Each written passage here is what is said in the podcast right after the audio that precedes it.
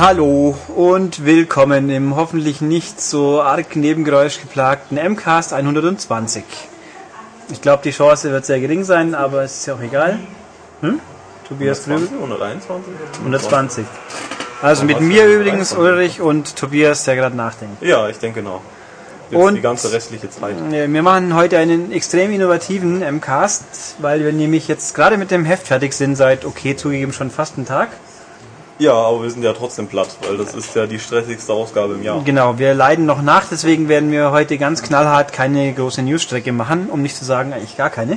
Haha. Wir Aha. können eine News besprechen. Äh, Gears of War 3 wird äh, nach Cliffy B äh, wohl nicht auf die PS3 kommen. Ah! Oh, welch Wunder. Oh no, oh no, okay. Ja. Und es gibt noch andere Sachen, also auf unserer Webseite findet ihr schon auch hübsche News mit Mädels und so Zeugs. Mhm. Ähm, zum Anklicken immer gut.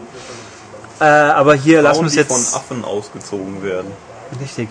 zum Beispiel. Mhm. Also wer will das nicht sehen?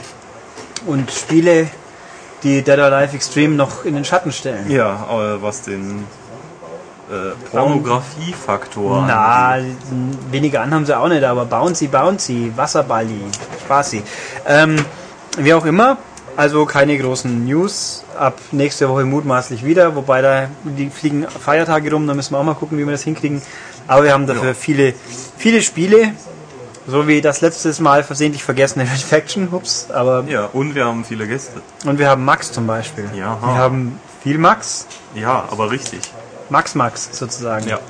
Okay, äh, deswegen jetzt gleich mit Schwung in das unglaublich lange Hörerfeedback, das es diesmal gab, nämlich eher nicht wirklich, aber mein Gott, macht ja, nichts. Also in Zukunft darf es gerne auch wieder mehr sein, aber Ihr momentan. hattet ja auch E3-Stress.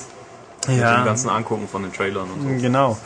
Ähm, okay, eine habe ich geklärt. Der Herz Unter hat mir eine Abo-Frage gestellt, die er aber hoffentlich die Antwort inzwischen bekommen hat. Ich habe nicht unseren Abo-Service rund gemacht, dass sie ihm nicht geantwortet haben, das sollten sie. Deswegen lassen wir das jetzt erstmal außen vor. Was habe ich hier noch? Ähm, Dungeon, äh, Frank Riedel fragt, ob wir einen Podcast, ob wir Dungeon Siege 3 besprechen werden. Das ist. Da mein, meine Kristallkugel sagt, ich glaube nicht, aber vielleicht. Ja. Das kommt drauf an. Wenn, dann aber bestenfalls nächste Woche. Und da hängen diverse technische und organisatorische Fakten dran, die ich Genau. jetzt nicht beschwören kann, dass weil wir der das Herr. Erle ja nun mal nicht hier in der Redaktion arbeitet. Zum Beispiel. Äh, demnach kann ich dir auch nicht allzu viel dazu sagen. Äh, persönlich bin ich der Meinung, der Test trifft schon ganz gut. Also ich kann die absolute Begeisterung, die in anderen Publikationen über dieses Spiel hinüberschwappt, nicht so ganz äh, endgültig teilen. Also es ist ein guter Dungeon Crawler, Draufhau, Totmach. Also ich würde es auf jeden Fall eher spielen wie Daggerdale, das ist auch richtig. Aber, hm, mei.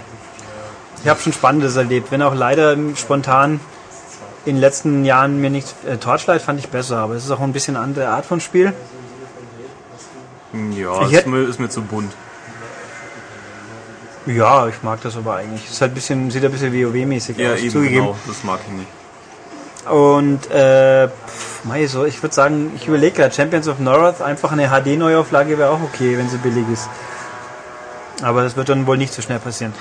Ähm, Jan Flohr meint, äh, er findet uns super, wir sind toll und das Beste neben Game One, das ist okay. Game One ist Ja, ja, okay, das die ist- darf schon ist auch noch anhören, ja, ja, da kann man mit leben. Ja, Ähm, die machen jetzt auch Sommerpause, glaube ich. Dann müssen die Leute zwangsläufig Da übernehmen wir das Kommando. Aha, fies. Fies, fies. Und er ist, weil wir so toll sind, hat er sich jetzt beschlossen, äh, beschlossen das erste Mal im Leben überhaupt ein Heft zu abonnieren, nämlich Das ist gut. ein würdiges Heft, nämlich Das, uns. Du solltest es auch okay? gleich doppelt tun. Ja, sicher, sicher. Der hat nicht, ist der gleiche, der im Forum auch fragt, ist unser Heft im Abo verpackt? Ja, es ist verpackt. Da wird kein Adressaufkleber außen drauf geklebt, das wäre ja stillos. Das machen wir nicht. Ähm, das hat sich auch geklärt. Schön, frohe Pfingsten. Ja, äh, hatten wir. Arbeitsreiche Pfingsten zumindest. Ja. Ja, dann Andreas Millinger, hallo. Er meint, äh, er bedankt sich bei dem E3 Außenteam, dass sie was getan haben auch mal. Nur der Schmied hätte ein bisschen schläfrig geklungen. Das ist kein Wunder. Der hat ich. ja auch keine, keine Energiedrinks eingetankt scheinbar. Ich weiß es nicht. Der, Doch, der hat die, okay, die haben da nicht so viel geholfen. der hat die Frauen eingetankt, die daneben standen. Dann war noch die Frage, ob sie denn bei der Sascha Grey Party denn jetzt gewesen sind, wo die Fotos bleiben. Es hat irgendwas, was der Fabian angeteasert hat. Herr Schmid sagt ganz unschuldig, wer ist Sascha Gray? Ich auch nicht. Da hast auch mein, meiner Meinung nach nicht viel verpasst, aber okay. Wer ist dieser Sascha? Diese Sascha Gray. Keine Ahnung. Das ist schon wieder eine aus deinen Filmen? Nee, ich finde sie ziemlich langweilig. Ähm, ja, sie neigt, äh, wie soll ich sagen, sie hat in einem Steven Soderbergh-Film mitgespielt und das gut gemacht. Sie hat, glaube ich, in einer Folge Mad Men mitgespielt oder was Entourage, ich habe es vergessen. Und sie dreht wohl exper experimentierfreudige Filme. Ah. Nachdem ich sowas. aber auch ganz gerne der Meinung bin, jemand darf auch älter ausschauen wie 17, ähm, dann schaue ich mir sowas nicht zwingend an. Nein. Hm. Aber gut, man, äh, man kennt den Namen offensichtlich, wenn man ein bisschen äh, omni informiert ist. Nenne ich es jetzt einfach mal. Okay, ja. Wir äh, gehen jetzt nicht weiter auf dieses Klischee ein. Äh, außerdem wäre der normale Podcast auch gut gewesen, aber er möchte wieder ein bisschen mehr Unsinn haben, über den sich irgendwelche Leute aufregen können. Ja, das schaffen wir schon mal wieder. Ja. Ähm, und außerdem, ob der Schultes im letzten Podcast mal gelacht hat, gab es das schon mal. Er lacht sehr oft, aber immer über seine eigenen Witze. Nee, weil vernünftige Witze begreift er halt nicht. Deswegen ist das eher selten gestreut. Aber gut, das ist wie wenn Chuck Norris weint. Mindestens. Unglaublich, meint er. Die beiden zu vergleichen, das ist mir jetzt auch neu. Aber gut. Naja, gut, das war's E-Mail-technisch, äh, Website-technisch gab es auch ein bisschen was. Die meisten Sachen haben sich geklärt und sonst was, aber ich habe noch eineinhalb Fragen irgendwo entdeckt gehabt. Äh, wo bin ich denn? Wo waren sie denn? Äh, viel Duke-Quatsche, das haben wir Ja, ja so erledigt. Hier waren irgendwo Fragen. Ah, okay, hier. Revolver Ocelot meint, wie ist das mit den Special Editions zu Infamous 2 und Jugend Nukem? Ist der Infamous Rucksack cooler als der bei Crisis 2? Antwort ist, wir haben keine Special Wir Edition haben weder bekommen. noch, aber also persönliche Meinung ist, den Infamous Rucksack kann man, oder die Tasche vielmehr kann man verwenden, den Crisis 2 Rucksack mit seinem bescheuerten Plastikrückgrat nicht. Und die Duke-Büste, wie ist im Vergleich zum Killzone-Helm? Tja, der. Punkt ist, Beschissen. der Schmied meint beschissen. Der kennt zumindest mal den Helm. Und der kennt die Duke-Büste. Und er kennt die Duke-Büste. Wo war Ach, denn hast du die? beides? Nein, aber die gab es in England und die stand rum. Okay. Sah schön aus. Die Also- war relativ klein. Er findet, er sagt, sie ist klein und Also nicht der Helm so ist toll. cooler. Ja, In den Helm passt auch was rein, oder? ein Kopf zum Beispiel. Ja gut, also der Helm ist besser. Kriegt man einen Kopf auch noch in den Helm? Mit viel Gewalt wahrscheinlich. Einmal. Äh, Nee, der ist ja unten zu.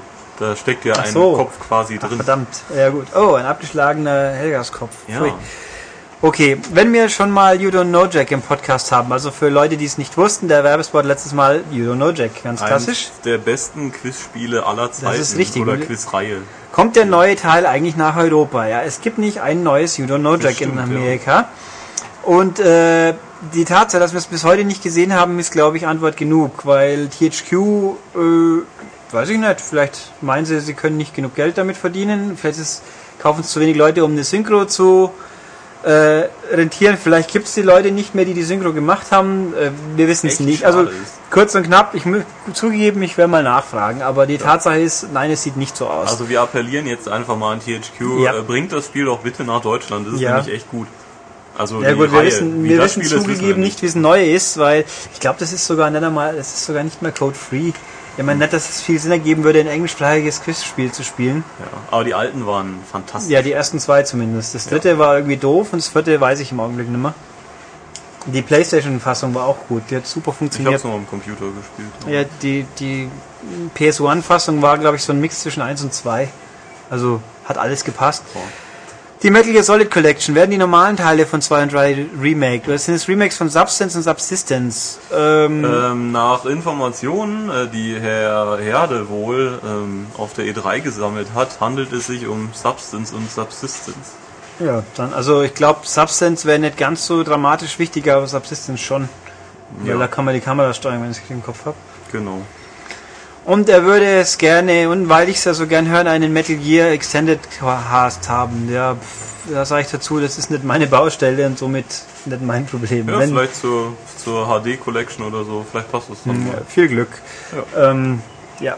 Äh, okay. Dann soll ich nicht über, über Animax lästern, weil der Plate von Colin läuft. Das mag schon sein, aber äh, ich würde Es mir. ist trotzdem ein recht kann ich- lächerlicher Dienst. Ja, ich kann mir das ja auch anderweitig anschauen. Mm, Okay.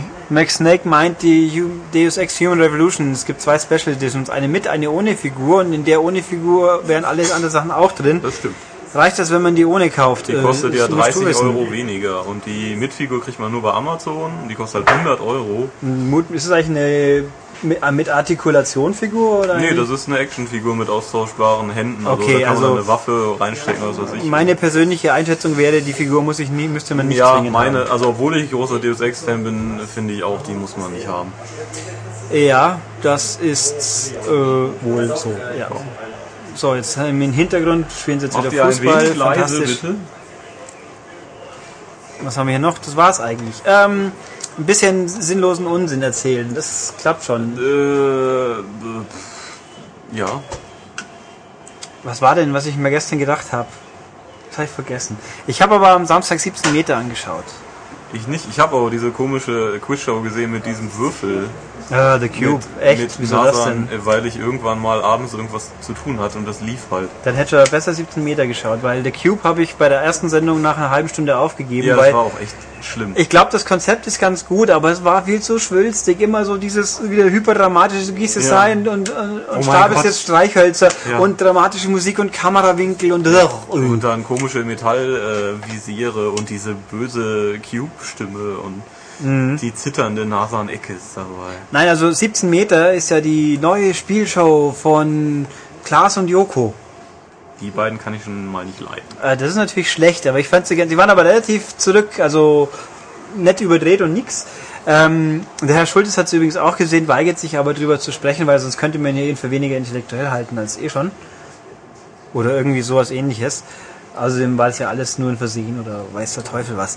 Aber nein, also das kann man echt gut anschauen. Es war eine lustige Sendung, da geht es nämlich drum ähm, zig Kandidaten, die ausgesiebt werden nach und nach, stehen an ihrem Püllchen und kriegen immer einen Hinweis zu einem gesuchten Begriff. Das fängt erst sehr abstrakt an und dann wird es immer detaillierter. Wenn man glaubt, man, man will die antworten, möge man losrennen zum Buzzer, der 17 Meter weit weg ist.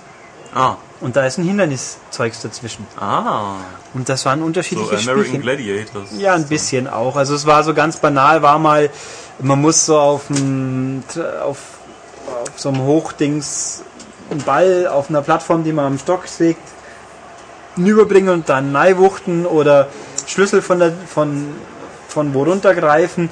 Also am Anfang waren es simple Geschichten, wo man natürlich prompt die Hälfte schon wieder entfallen ist, aber es war kurzweilig. Problematisch ist es erst geworden, wie es dann Spiele gab, da hat man drei Durchgänge gemacht, immer wieder das gleiche, bis halt nur noch einer übrig geblieben ist. Oh nee. Und die waren nicht ganz so spannend, die waren aber so Sachen an, an, an Schwingseilen lang hinter überwinden oder an Kletternetzen entlanghangeln und so Scheiß. Äh, das fieseste und coolste, was war, war der Klettparcours. Sowas erinnert mich aber dann doch an American Ja, das war echt fies, weil dann nur noch zwei Stück übrig waren. Äh, die mussten durch den Klettparcours. Die haben so einen Anzug gehabt, der halt so Oberfläche hat, an dem Klettzeug hängen bleibt. Und die Hindernisse waren zuerst durch zwei so Rollen und dann durch so einen äh, Krabbeltunnel quasi, an dem lauter Klettstreifen hingen. Und die tollen Leute haben sich verhängt ohne Ende. Und es war super anstrengend, war witzig. Nee, und Klaas und Joko haben halt jeweils ein eigenes Team und ein bisschen gefrotzelt, aber es war echt relativ moderat, also kein bisschen super durchgeknallt, aber schon lustig.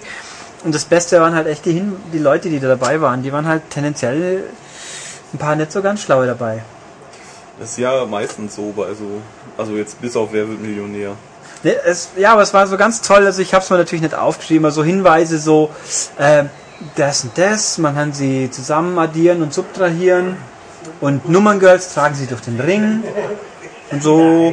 Und am Schluss, und dann, dann sagt man, Herr Ober, bitte. Punkt, Punkt, Punkt. Und also in Anbetracht der vorigen Hinweise, ja. man drauf kommen. Ja, der Typ geht dann hin und sagt, bezahlen. Äh, Und dann, und es gibt, äh, das andere war dann ist ein Punkt, Punkt, Hof und Untergrund, Punkt, Punkt, Punkt. Und sie, äh, ja, der letzte gekommen. Hinweis, ja, und der letzte Hinweis, ich hab's vergessen, la- lauft Person X nach vorne, Zug. Ja, das ist gut. Äh, ja. Nein, also 17 Meter, ich weiß gar nicht, ob das wöchentlich kommt oder zweiwöchentlich oder irgendwas. Aber es ist nett, kann man anschauen. Für die Äh, Schlag den Rab, freie Zeit. Ja, aber das ist auch, also es ist halt eine Quizshow mit ein bisschen äh, Bewegung drin, ist auch aufgezeichnet, auch bloß nicht ganz zwei Stunden. War schon wirklich völlig okay. Ja, und da gewinnt man, der Sieger gewinnt 25.000 Euro. Das ist ja nicht so viel, wenn man Nö. das mit anderen Sachen vergleicht. Eben. Ähm, den Rest danach habe ich nicht angeschaut. Elton reist irgendwie. Ja, ich habe nur in der Vorschau gesehen, dass er irgendwann nackt ist, das hat mir gereicht. Ja, fantastisch. Ja, das, das muss ich nicht sehen. Nee, das. Das habe ich den Faden verloren. Ich wollte noch irgendwas super Faszinierendes erzählen. Äh, Marienhof ist eingestellt. Also, ja, das ist natürlich auch. Marienhof ist vorbei.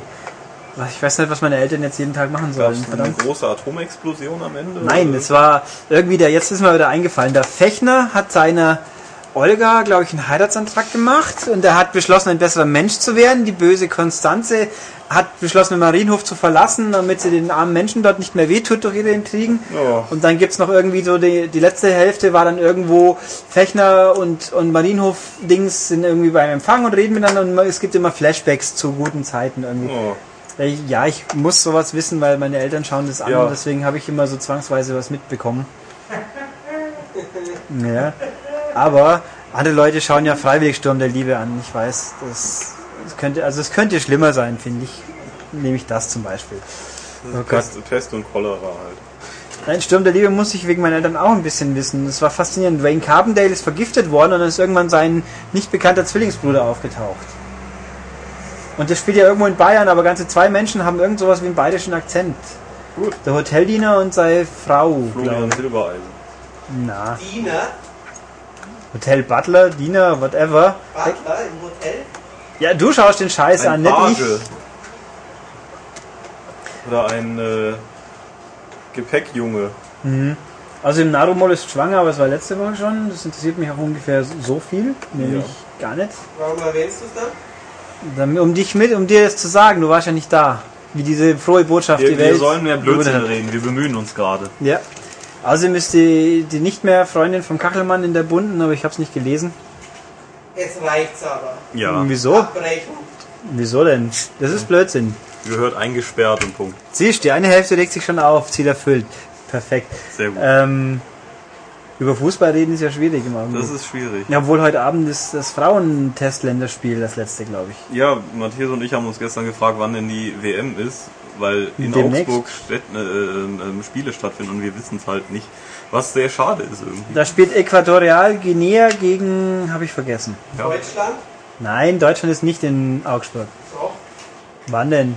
Gegen Äquatorial Guinea. Das ist nicht gegen Deutschland. Doch. Nein, das muss ich jetzt live researchen.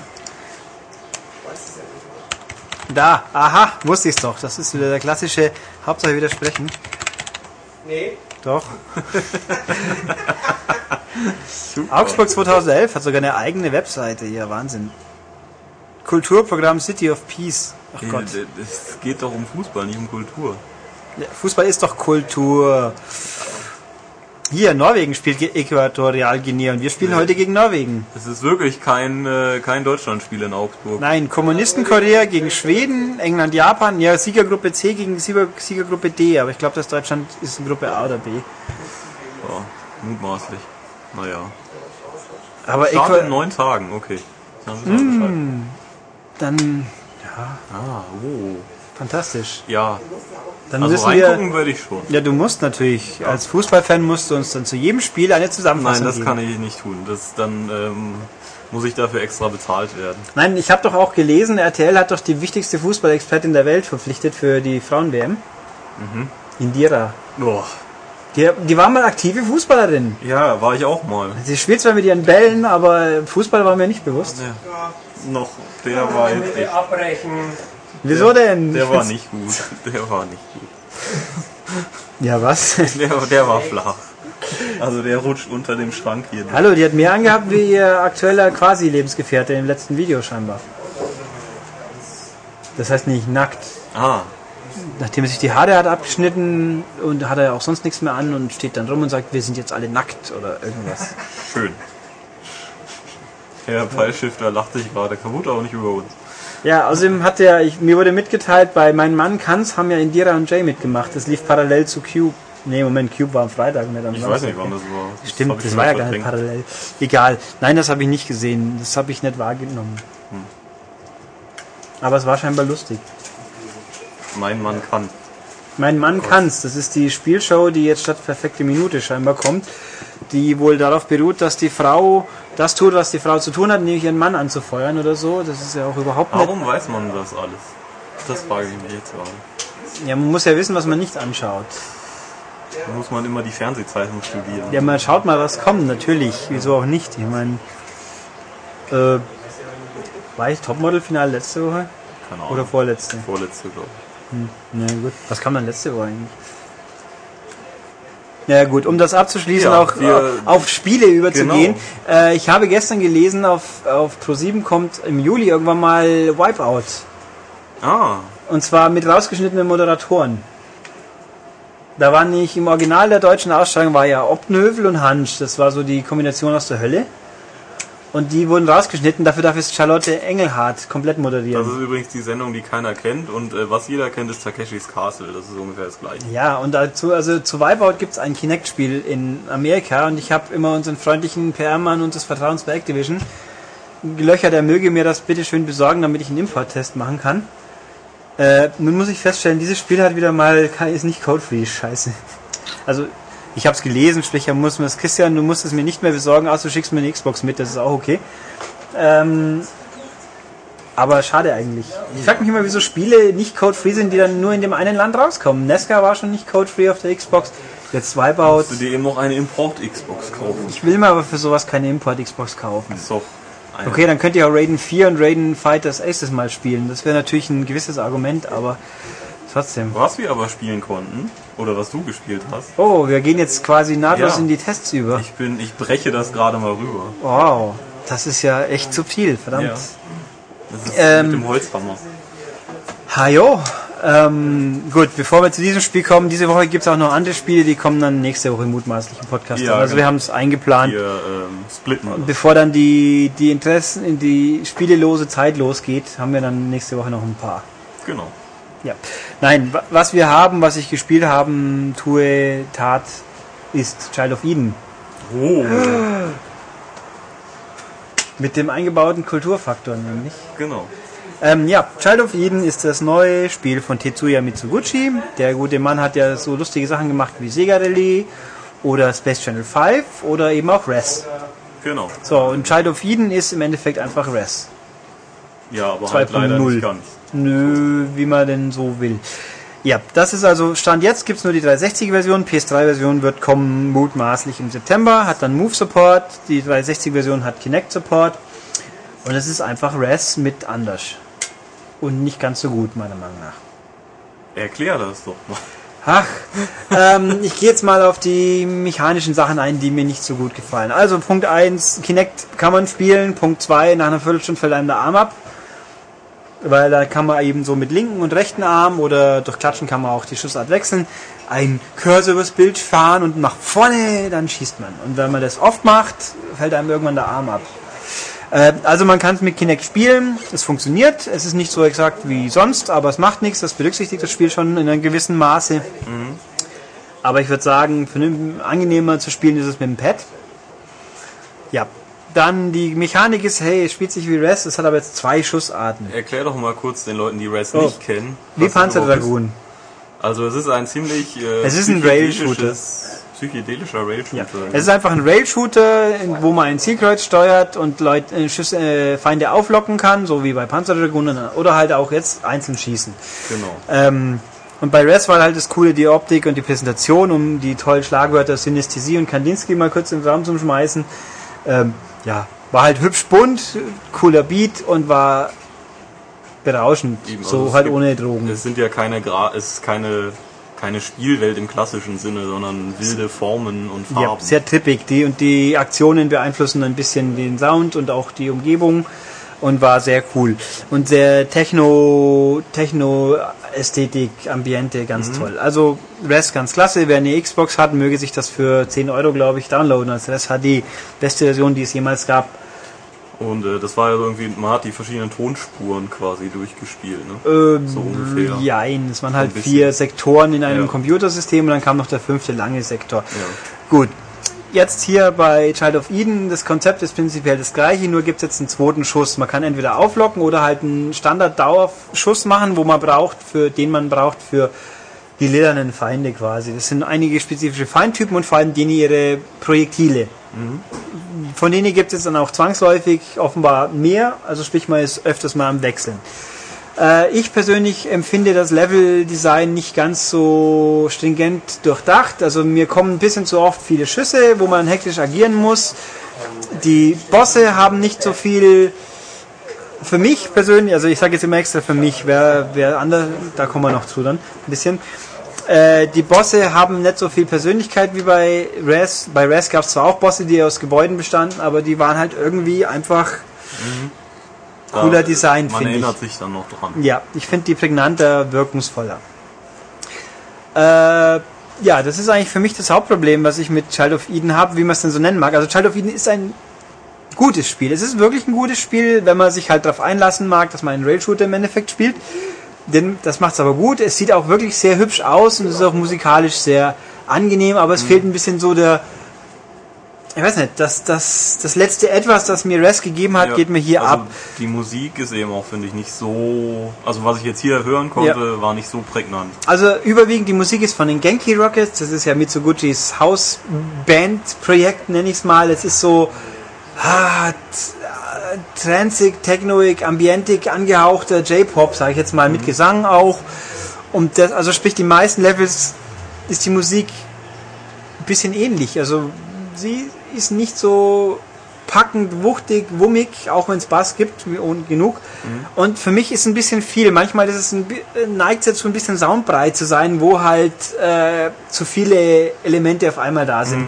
Auch die Umgebungen, die halt jetzt nicht nur rein technisch sind, sondern auch mehr organisch. Man schießt mal Pflanzen, die dann aufwachsen und dann fliegt da diesen Weltraumwal vorbei und so ein und Phoenix gibt es auch mal wieder. Es gibt auch technische Elemente. Ähm, sieht alles hübsch aus, aber manchmal ein bisschen viel und ein bisschen beliebig. Also die Interaktion, die man damit betreibt, ist jetzt ein bisschen weniger auffällig. Gerade auch bei den Boss-Sequenzen gibt es halt Sachen, wo man einfach fünf Minuten mal einfach nur drauf hält, aufschalten, schießen, aufschalten, schießen. Ich finde es nicht ganz so begeisternd. Ist auch sehr Einfach. schade, dass man sich nicht selber sieht. Ja, das ist auch ein Unterschied hier. Man spielt hier quasi aus der Ego-Sicht und hat nicht mehr eine Figur, die vor allem quasi die Evolutionsstufen durchmacht. Spielerisch macht es nicht so viel Unterschied, aber es wirkt sich einfach auch in der Wahrnehmung aus. Es Ja. war einfach cooler zu sehen, wie man sich von so einem einfachen Polygonmodell zu einer feinen Silberfigur, zu einem Space Baby entwickelt hat, so quasi. Das hat irgendwie mehr Pfiff gehabt, finde ich. Ja. Ähm, mich persönlich stört auch ein bisschen, also man spielt ja Res, also eigentlich kann ich mir nicht vorstellen, dass man auf Punkte spielt. Es geht aber, aber um viele Punkte zu machen, muss man sehr perfekt den Octolog können. Octolog ist alle acht Vorschaltziele aufzuschalten und dann abzufeuern, und zwar im Beat mit der Musik, bitteschön. Was mit Kinect schon mal so ziemlich echt schwer ist, weil man ja kein Beat fühlt. Beim Pad hat man äh, Rumble. Rumble, aber da sauber zu treffen und dauerhaft, um den, um den Multiplikator hochzuschrauben, ist echt schwer. Und für mich fühlt sich mehr wie, wie Glückssache ab, weil man zwar den Beat hat, aber der versackt auch ein bisschen im, im Sound halt. Äh, also das Ding auf Punkte und Wertung zu spielen, also hat mir keinen Spaß gemacht. So zu spielen schon auf Punkte und Wertung. In dem Zusammenhang auch leider, es gibt fünf Stages, die sind netto Spielzeit eineinhalb Stunden. Man wird verschiedentlich lesen, das Spiel hat drei bis, drei bis fünf Stunden Spielzeit. Ja, das passiert, weil man halt zum Freischalten tendenziell die ersten paar Level immer wieder spielen muss, um eine Sternzahl zu erreichen, damit der nächste freigeschaltet wird. Das ist blöd. Ja, im Prinzip ist es blöd, weil man es muss. Äh, Ich meine, Res und ich habe Res 20, 30 Mal durchgespielt, also ewig oft. Im Prinzip hier wird man aber gezwungen, am Anfang halt die ersten Stages, mehr, wenn man nicht perfekt spielt, zwangsläufig mehrfach, bis man die späteren kriegt. Im Idealfall spielt man sie natürlich freiwillig mehrfach, aber ich hätte mir auch gerne gewünscht, dass man mich nicht am Anfang dazu zwingt. Ja, eben. Vor dem letzten Level ist es okay, aber nicht direkt mit den ersten Ja, beiden. also bei, nach dem ersten schaltet man den zweiten gleich frei. Um den dritten aber zu kriegen, wird man nach meiner Einschätzung mindestens drei, viermal einen vorigen spielen müssen, um genug Punkte zusammen zu haben. Und so geht's halt weiter. Ähm, das finde ich ein bisschen unideal, nenne ich es jetzt einfach mal. ja. Ähm, was soll ich noch sagen? Es gibt eine Rahmenhandlung, die ist halt völlig abgespaced.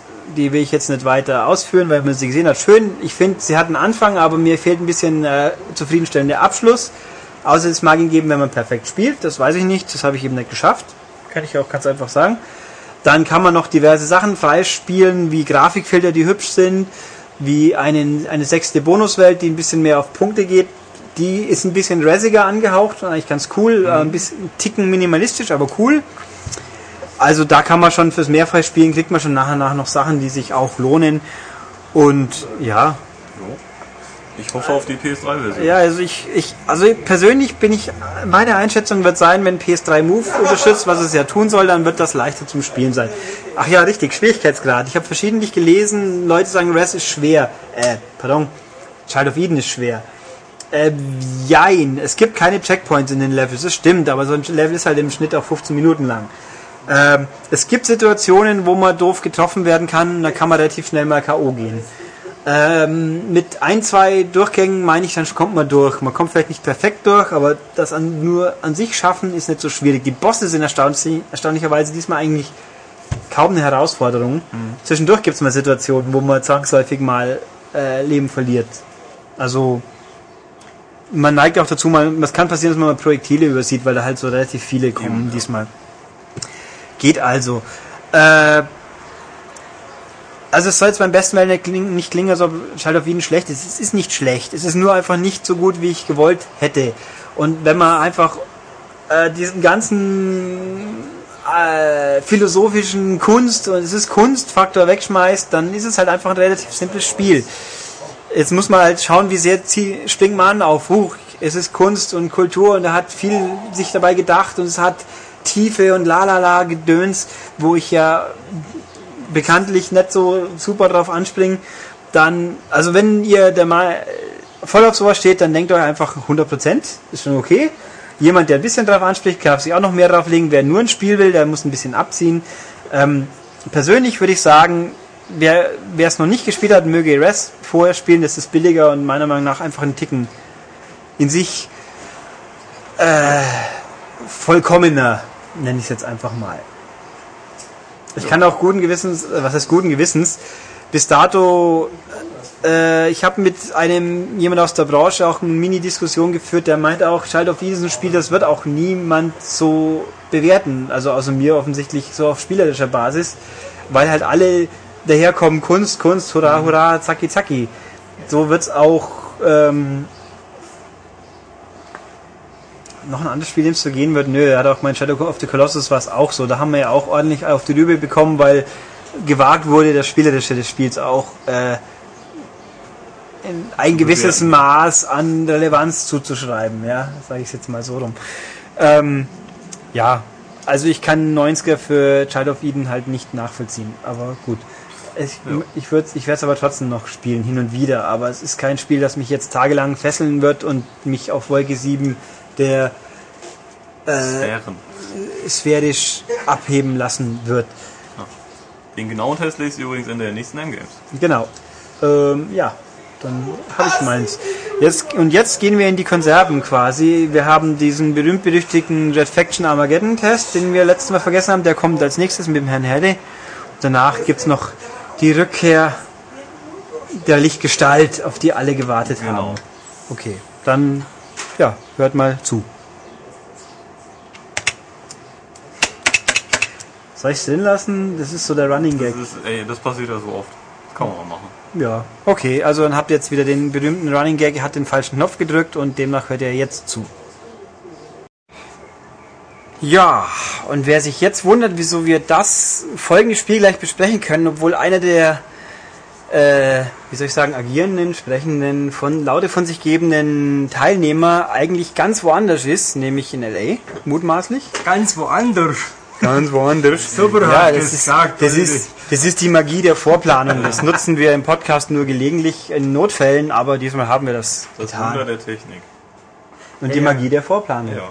Dann sag doch einfach, dass ich omnipräsent bin. Ja, oder, oder das. Dann kannst du ja omnipräsent auch gleichzeitig in LA Interviews machen und hier Artikel schreiben. Ja, ja, natürlich. Das, das, das wünscht sich der äh, Herr Schulz so. Aber vielleicht wollen wir erst mal sagen, wer ich überhaupt bin. Ja, Herr Stettberger, stellen Sie mich doch mal Das vor. ist der Herr Herde. ja. Der wird uns jetzt was erzählen tun über ein ganz besonderes Spiel. Man tut nicht tun, sagen Herr Stettberger. Man tut's aber einfach, wir haben ja. uns heute hier versammelt, um heute am 7. Juni, am Erscheinungstag des Spiels, über das wir gleich hier parlieren werden, ähm, zu sprechen. Es ist zwar nicht der siebte der Freitag, aber egal. Ja, ist ja wurscht. Es ist auf jeden Fall nach Erscheinen des Spiels, äh, wo wir frei von der Leber weg über Red Faction Armageddon plaudern werden. Das ich schon äh, ja, deutlich früher durchgespielt habe. Und der Tobias, der auch da ist, Tobias, sag Hallo. Aber die Leute denken ja, dass ich die ganze Zeit da bin, weil ich ja hier Achso. der Co-Moderator Ja, aber wir können es beweisen. Der Tobias sagt Ja. nämlich was. Ähm, ja, ja. Also Könnte ja auch von einem Tape eingespielt sein. Der Tobias ähm, war ein ähm, ja, ausdauernder Beisitzer beim Spielen, genauso wie unser Praktikant, der jetzt gerade leider verhindert ist. Ähm, auch mein Kollege Matthias Schmid hat sich ausgiebig dieses Spiel mit angesehen. Ähm, nun Ulrich, frage doch etwas. Wie, wie wollen wir unseren Zuhörern näher bringen? Das sagte ich längst, Herr Schmid. Nein. Doch, Doch, längst doch. sagte ich Red Faction Armageddon. Ich wiederhole es auch gerne. gerne. Es geht um den vierten Teil der Red Faction Serie, die für, äh, der für PlayStation 3 und Xbox 360, ja für den ein, ein oder anderen interessant, auch für PC erscheint. Ähm, und in diesem Spiel, da geht es in erster Linie um den Mars. Jetzt Denn- wollte er ja eigentlich, dass ich was sage, aber. Ja, stimmt, dann sag doch mal was. Du sagst eh Ich wollte jetzt klug fragen, ist es denn besser als Red Faction Battlegrounds? Ich habe Red Faction Battlegrounds nicht gespielt, als solches kann ich das nicht beurteilen. Wäre aber keine Kunst. Äh, Ich wollte gerade sagen, genau. wenn ich dir aber sage, Red Faction Battlegrounds ist eher nicht gut, Was heißt eher nicht gut? Ist es richtig scheiße oder ist es, Na, es ist un- uninteressant oder. es kratzt an der Durchschnittlichkeit von unten. Ach so, okay. Ja, dann werden wir wohl jetzt uns etwas ausgiebiger über Red Faction Armageddon unterhalten, das ja in der einschlägigen Fachpresse schon im Vorfeld ähm, fulminante Wertungen äh, bekommen hat, die ich, nehme ich mal vorweg, so nicht ganz teile. Ja. Jetzt kommt wieder der Moment, wo du was sagen musst, Ulrich. Ich? Ähm, nein, ich sag was. Ich habe nämlich hier just von äh, Hersteller THQ ein Pressehandbuch äh, per E-Mail zugestellt bekommen, das umfasst 37 Das Seiten. ist für Leute, die es noch nicht getestet haben. Ähm, 40.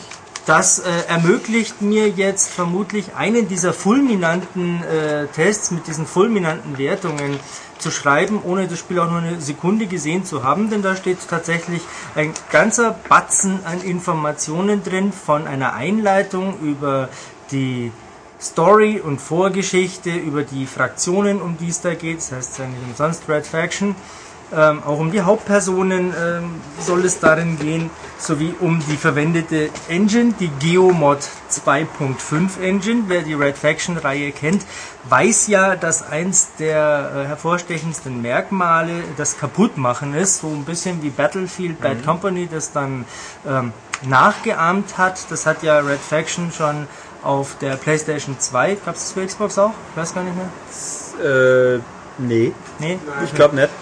Naja, also das gab es ja schon in den ersten beiden Red Faction Spielen, wo du jetzt gleich aufschreien wirst. Hoppla, Michael, Vorsicht, die sind ja Nö, es gibt ja deutsche Fassungen davon. Ah ja, okay, wo keine Köpfe wegfliegen, glaube ich, oder? Wie Keine? Ahnung. Naja, Da man egal. wahrscheinlich auch keine Explosionspakete an Leute tappen, etc. Vermutlich auch das. Aber das war damals schon so auf der PS2, dass man sich da eigentlich meterweit in den Marsboden hineinschießen und hineingraben konnte, was äh, im Spiel mit Freunden eher spaßig war, wenn man da mal einfach rausfindet, wie weit geht denn das überhaupt und wo kann ich mich denn da verstecken.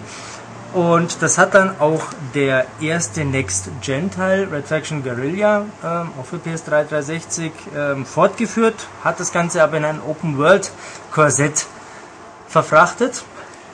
Ähm, ich habe es nicht sonderlich lange gespielt, weil es mir von Anfang an viel zu schwer war und weil mir der Grafikstil nicht gefallen hat und weil da so ein uncooler Glatzkopf rumgesprungen ist. Ähm, Guter der, Punkt. Ja, cooler Punkt, gell? Der uncoole Glatzkopf ist geblieben, auch wenn er jetzt anders heißt.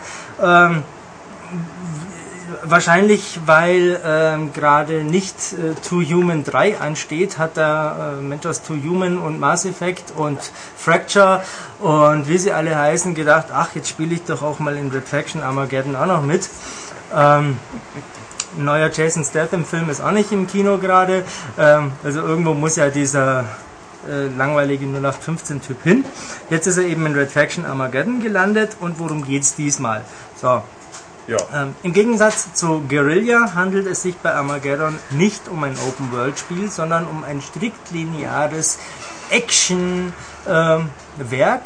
das interessanterweise nicht auf der Mars-Oberfläche, sondern großteils äh, unter dem Boden, also in Höhlenkomplexen und dergleichen stattfindet. Das begründet sich in der Handlung.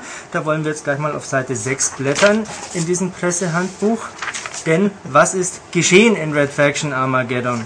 Ähm, naja, es ist eigentlich relativ einfach gesagt. Es gibt da den Kultisten und Sektenführer Adam Hale, der, ich will ja jetzt hier nicht zu viele Spoiler um mich werfen, der Böses im Schilde führt und äh, einen Terraformer äh, sabotiert, wodurch äh, das Leben an der Oberfläche nicht weiter möglich ist und deshalb die Menschen, die Kolonisten auf dem Mars sich in den Untergrund verziehen. Ähm, die leben da in einer Siedlung, die sie, äh, oder die die Entwickler auf außerordentlich clevere Art und Weise Bastion oder Bastion genannt haben. Ähm, was Was? sagt Sehr bad. Sebastian? Ähm, sagt Herr Schmidt aus dem Hintergrund. Ähm, naja, auf jeden Fall sind da die übrigen Menschen.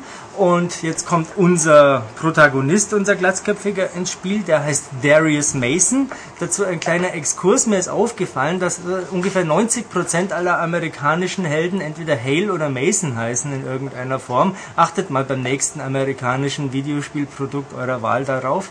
Aber Ähm, das ist bei Red Faction ja begründet, dass er ein Verwandter ja, ja, es ist natürlich ein Verwandter, das hängt ja alles miteinander zusammen. Ähm, Nathan Hale ist zum Beispiel der Protagonist aus der Resistance-Reihe. Ähm, Alex Mason ist, äh, wenn ich mich recht erinnere, nee, Alex Shepard war das bei äh, Silent Hill Homecoming. Naja, mir ist es auf jeden Fall ganz oft schon aufgefallen, dass die irgendwie Hale oder Mason oder so heißen. Ähm, es muss was dran sein an diesen Namen. Ähm, lange Rede, kurzer Sinn. Dieser Darius Mason, der nimmt einen Auftrag an und stapft in einem Mech äh, in eine Höhle und macht da ein Siegel kaputt. Da wundert sich auch gar nicht, warum er da jetzt ein Siegel kaputt macht. Auf jeden Fall macht das und dann kommen ganz viele böse Monster aus äh, dem Mars-Inneren heraus und die machen den äh, Überlebenden in Sebastian das Leben schwer. Ich glaube, äh, Sie haben den Witz, den Herr Schmid machen wollte, nicht verstanden. Ich habe natürlich diesen Witz verstanden. Er war auch nicht lustig. Ähm, Oder er- er- semi-lustig. Nein, ich wiederhole ihn jetzt so oft, bis der Herr Schmid sich derart grämt, dass er solch unlustige Scherze künftig nicht mehr macht. Ist es das, ähm, der macht doch was kaputt. Ist es das Artefakt aus Dead Space? Ähm, ein berechtigter Kommentar von Herrn Schmid aus den hinteren Reihen. Ähm, er macht ja etwas kaputt. Es ist ein Artefakt aus Dead Space, fragt Matthias. Und man kann ihm nicht so recht widersprechen. Es sieht nämlich schon arg aus wie so ein Marker. Ähm, mag man davon halten, was man will. Ähm, Was haben eigentlich die Monster vorher dann im Mars gemacht? ähm, Mobil. mobil. Schön. Oder Kaffee getrunken und gewartet. Ähm, um jetzt die ausgelutschte äh, Bildunterschrift Mars macht mobil aus einem Mitbewerbermagazin doch noch äh, unterzubringen hier im Podcast. Ähm, ja, ähm, jetzt muss ich so lachen über Schmieds Einwand, dass ich den Faden verloren habe. Naja, auf jeden Fall kommen da diese Monster halt raus. Ähm, im Rest des Spiels oder ja im Großteil des Spiels geht es halt darum, ähm, Darius Mason, der ja schuld dran ist, was die Bewohner von Bastion nicht wissen, ähm, der kämpft gegen diese Monster, ähm, kämpft sich immer weiter und immer weiter vor, ähm, kämpft hin und wieder auch gegen äh, Kultisten, Anhänger vom Adam Hale, ähm, die schauen ein bisschen aus wie ähm, der Typ, den ähm, äh, Han Solo in, in der Kantina erschießt, im ersten Star Wars Film. Ähm, wer ist denn der Greedo, glaube ich? Ja, ja. Äh, wie Greedo äh, als Erwachsener, ungefähr so sehen die Und aus. da ist wieder die Frage, wer hat zuerst geschossen? In der Tat. Ja, also so, so ganz hässliche grüne äh, Typen sind das. Die sehen quasi aus wie, pass auf, Marsupilami. Sehr gut. Ähm, Es gab doch irgendwie mal vor in meiner nicht mehr ganz Jugend die kleinen grünen Männchen, so eine Comicserie. Ja, mit äh, nackten Frauen. Oder fast nackten. Ja, und vielen geilen grünen Männchen. Ja. Super. Gibt's die noch? hast du jetzt das Wort geil untergebracht in, einem, in einer Besprechung zu Red Faction Armageddon? Um diesen sinnlosen Vor äh, Einwurf auszubauen, wenn jemand so ein Ding über hat und loswerden will, er möge es zu meinen Händen in die Redaktion schicken. Also so ein Comic meine ich. Ach so. Warum hast du eigentlich gerade ein solch zerzaustes Haupthaar?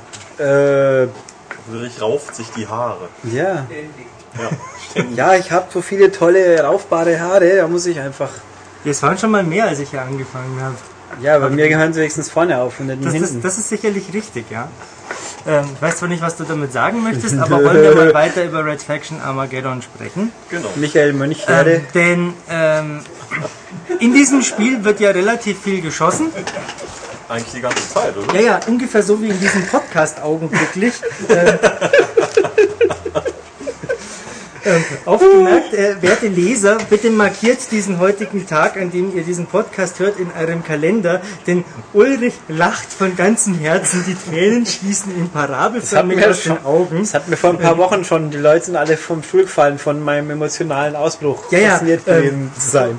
Ulrich hat Äh. einen hochroten Kopf gerade und kichert wie ein kleiner Schulbub. Ähm, wir wollen ihm diese Freude gönnen. Ähm, er hat ja nicht viele davon. Und wollen wir Das ist wohl weiter über Red Faction sprechen. So, Tobias, sag du doch auch mal was. Was macht man denn da die ganze Zeit? Ja, ähm, das ist ja das Interessante. Im Zentrum von Red Faction steht ja diese Geomod-Engine, die ja ermöglicht, die Spielumgebung kaputt zu machen. Ja, tatsächlich rennt man aber die meiste Zeit durch Höhlenkomplexe und schießt auf Gegner, die kreuz und quer durch selbige springen. Man dreht sich dabei wie ein Brummkreisel und schießt auf alles, was da kreucht und fleucht. Da gibt's Gegner, die sich irgendwo an ähm, Gesteinsspitzen, wie war das? Stalagmiten und Stalaktiten Titten hängen, Mieten steigen. Richtig? Ja, Genau. Okay, Ähm, in der Form habe ich es mir auch noch nicht gemerkt. das aber ist das ist eigentlich schön. gut. Gell? Ja, aber ein T ist ja von der Form wie ein Tala- Stalaktit. Ja, ja, genau. Das tut's ja auch. Ja, ja, an Stalaktiten äh, hängen die, also hüpfen kreuz und quer. Dann gibt es später welche, die machen sich unsichtbar und sorgen dafür, dass die Luft flirrt. Dann tauchten sie irgendwo auf. Dann gibt es fette Brummer. Ähm, diverse äh, gibt's. Allesamt schauen nicht besonders cool aus. Sie Also sehen unfassbar langweilig Ja, sie sehen aus. unfassbar langweilig aus, nennen wir es beim Namen. Ähm, der Charakterdesigner gehört übers Knie gelegt und der nack- nackte Bobo versohlt. Ähm, was die sich dabei gedacht haben, das ist mir ein Rätsel. Irgendwie Äh, ein großes Maul und Stacheln und äh, Ja. irgendwas. ich habe ja schon auf viel geschossen, äh, einschließlich Ulrich, aber nix sah so scheiße aus wie die Gegner in Red Faction Armageddon. Ähm, muss man einfach mal so sagen, die sind sowas von uncool, aber sie sind spielerisch in Ordnung. Ähm, später vor allem. Meiste Zeit ist es also äh, durch Höhlen rennen, drehen, schießen, drehen, Hektik, Hektik, Hektik, Hektik. Ähm, was mir nicht sonderlich gut gefällt. Was mir zu kurz kommt wiederum, ist dieses äh, Geomod-Feature, denn im Gegensatz zu den ersten Red Faction-Teilen, wo man ja an beliebiger Stelle Löcher in den Erdboden schießen konnte, kann man jetzt nur menschgemachte Architektur zertrümmern. Also sprich Stahlträger, äh, Gebäude, Container, äh, Brücken, alles was da so unterirdisch von den Kolonisten halt gebaut worden ist. Und weil man sich auf diese Art und Weise unter Umständen den Weg über einen Lavatümpel verbauen kann, kann man jetzt mit der sogenannten Nanoschmiede das Ganze wieder reparieren. Nun ist es nicht so, dass dann plötzlich die ganzen zertrümmerten Teile durch den Raum fliegen und sich äh, wie durch Wunderhand wieder zusammensetzen. Nein, äh, es ist einfach so, als ob man mit einem Schwamm da drüber geht und dann ist das Original wieder da. Also es wird einfach neu ins Bild gezaubert. Ähm, was praktisches, äh, aber spielerisch mh, nicht besonders ja, spannend genutzt wird. Ähm, man braucht es mal, wenn die Aufgabe lautet, äh, repariere drei Generatoren. Man stellt sich also davor, drückt den linken Trigger, ich glaube es war der linke Trigger, bzzzt, dann sind sie wieder da, dann rennt man weiter zum nächsten, schießt zwischendrin noch ein paar von Greedos Cousins über den Haufen, ähm, macht das nächste äh, wieder heile. Äh, genauso wird auch diese Zerstörung für meinen Geschmack unzureichend genutzt, was auch wiederum nachvollziehbar ist, wenn man ja die meiste Zeit des Spiels in irgendwelchen Höhlenkomplexen herumrennt, äh, im Gegensatz zu Red Faction Guerrilla, dem Vorgänger, wo man ja an der Oberfläche äh, unterwegs ist. Da gibt's halt dann auch eher mehr zum Kaputtmachen. Ja, was noch, ach ja, natürlich, neben der Nanoschmiede gibt's auch noch ein Magnetgewehr als Neuerung. Das ist, ähm, sagen wir mal vorsichtig, eine Variation von Psi und Telekinese, denn äh, es erlaubt mir zwei Punkte zu bestimmen, zu verschießen. Der eine zieht den anderen an, das heißt, damit kann ich zum Beispiel einen Gegner markieren und ein Gebäude und dann kann ich je nach Reihenfolge bestimmen, ob nun das Gebäude auf den Gegner äh, losstürmt oder ob der Gegner ins Gebäude kracht. Beides ist ganz nett und gibt ein paar interessante Möglichkeiten, zumal das Ganze ohne Munition abläuft. Aber äh, da, wie an vielen anderen Stellen, tritt äh, für meinen Geschmack eine Schwäche des, eine grundsätzliche Schwäche des Spiels in Kraft, nämlich wie Tobias, der ja auch hier ist, das so schön mal angedeutet hat, die Physik und die Auswirkungen derselbigen. Ähm, dieses Handbuch, das ich ja da in der Hand habe, spricht von äh, physikalischer Korrektheit, aber Tobias, du bist mit der äh, Einschätzung nicht ganz einverstanden. Na, also vom Fallen her mag das ja alles sein, aber an, äh, erstmal haben wir ja oft beobachtet, dass irgendwelche Komplexe noch auf zwei mickrigen Pfeilern standen und trotzdem eben noch da standen, was dann äh, irgendwie ein bisschen unglaubwürdig ist. Und zweitens ist es einfach, es sieht irgendwie mal aus, als ob irgendwelche Hollywood-Kulissen runterfallen. Wenn für mich, wenn irgendwelche meterdicken Stahlträger irgendwo runterklatschen, dann äh, hüpfen die nicht nochmal auf oder rutschen nochmal irgendwo ein bisschen runter, sondern die fallen halt und treffen auf und das war's. Also mir fehlt der Einschlag, mir fehlt dieses Gewicht und auch so Explosion, also die, die, die, also die Wucht, mit der ein Gebäude zusammenkracht, die ist Aber es irgendwie ist doch- nicht da. Der Mars, da gibt's halt eine andere Gravitation. Ja, die laufen auch komischerweise alle ganz normal am Boden entlang. Ähm, Ja, Gravitation heißt nicht, dass ich rumflieg, sondern aber halt mehr hüpfen kann. Auf jeden so Fall, wie ich, Mars, ich, bin, ich äh, bin wirklich ein. Fan von Zerstörung. Ich finde es super, wenn ich irgendwas kaputt machen kann, aber ich habe das dann auch gerne eben wirklich brachial inszeniert und nicht ja so styropormäßig.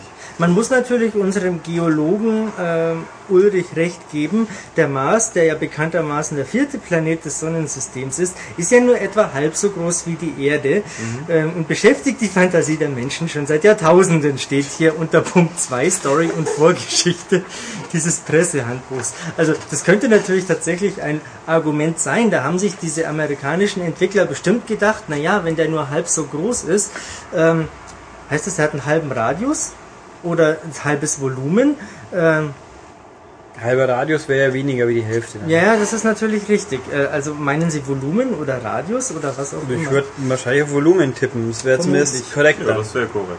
Okay, ähm, dann rechnen Sie doch mal bitte aus, Herr Kujawa, bis zum Ende dieses Podcasts, inwiefern sich dann die Gravitation ähm, von neu, äh, der Faktor von 9,81 auf der Erde ähm, verändert auf dem Mars. Ähm, Ähm, soll ich berücksichtigen, wie sehr die Entwickler das berücksichtigt haben? Ähm, Wahrscheinlich. Du solltest natürlich vor allem berücksichtigen, wie viele Meter unter der Erde sie sich befinden, Ja, weil sie damit dazu. ja dem Erd, äh, nein, dem Marskern näher sind. Ja, das Ähm, heißt, sie haben dann ja noch mehr Gravitation. Worauf ich hinaus will, ich glaube nicht, dass den äh, Entwicklern, also das mag ihnen bewusst gewesen sein, aber ich behaupte, es hat sie einfach nicht interessiert, weil dieses Spiel in seiner Erzählweise den ein oder anderen unterhalten mag, wenn man aber genauer hinsieht, dann ist es äh, äh,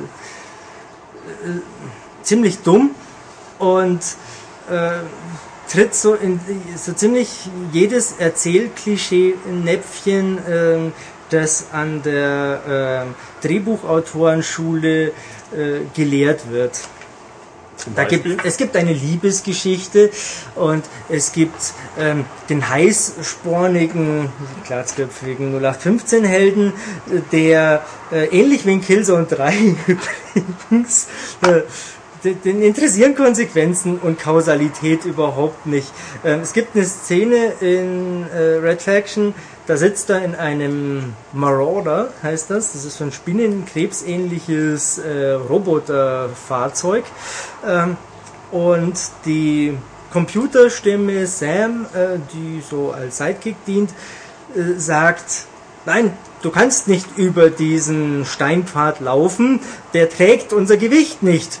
Äh, ist mir egal, ich will Rache, äh, ich lauf, zack, kracht das Ding ein und er stürzt ab. Und dann wundert er sich, dass er Kopfschmerzen hat hinterher und dass er verletzt ist. Ähm, also solche Sachen. Das ist einfach ein Trottel, der Typ. Ich fand eine Szene so, die habe ich halt mitbekommen, als ich hier äh, zugeschaut habe. Irgendwie, man ist auf der Suche nach irgendeinem Commander äh, und man findet ihn nachher und er verblutet gerade und ah, alles ist total traurig für exakt zwei Sekunden. Dann kommt der nächste Funkspruch und dann geht's, ach ja, ist ja nicht so schlimm, dass wir hier liegen, weiter. Ja, ja. Ähm, wo die Meinungen etwas auseinandergehen, und das dürfen sie, finde ich auch, ist ähm, so das typische Hollywood-amerikanische Konzept des One-Liners, ähm, der Comic Relief, wie der Medienwissenschaftler das nennt. Ähm, es passiert was, dann kommt ein flapsiger Spruch.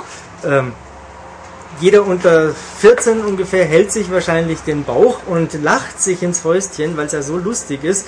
Ähm, ich finde es nicht lustig, wenn ich weiß, dass die Kacke am Dampfen ist, den Leuten auf dem Mars geht schlecht und die kämpfen ums Überleben und irgendwas Tragisches passiert und Darius Mason ähm, lässt irgend so eine, einen ja, lahmen Spruch raus, der das Ganze irgendwie ja, blöd wirken lässt.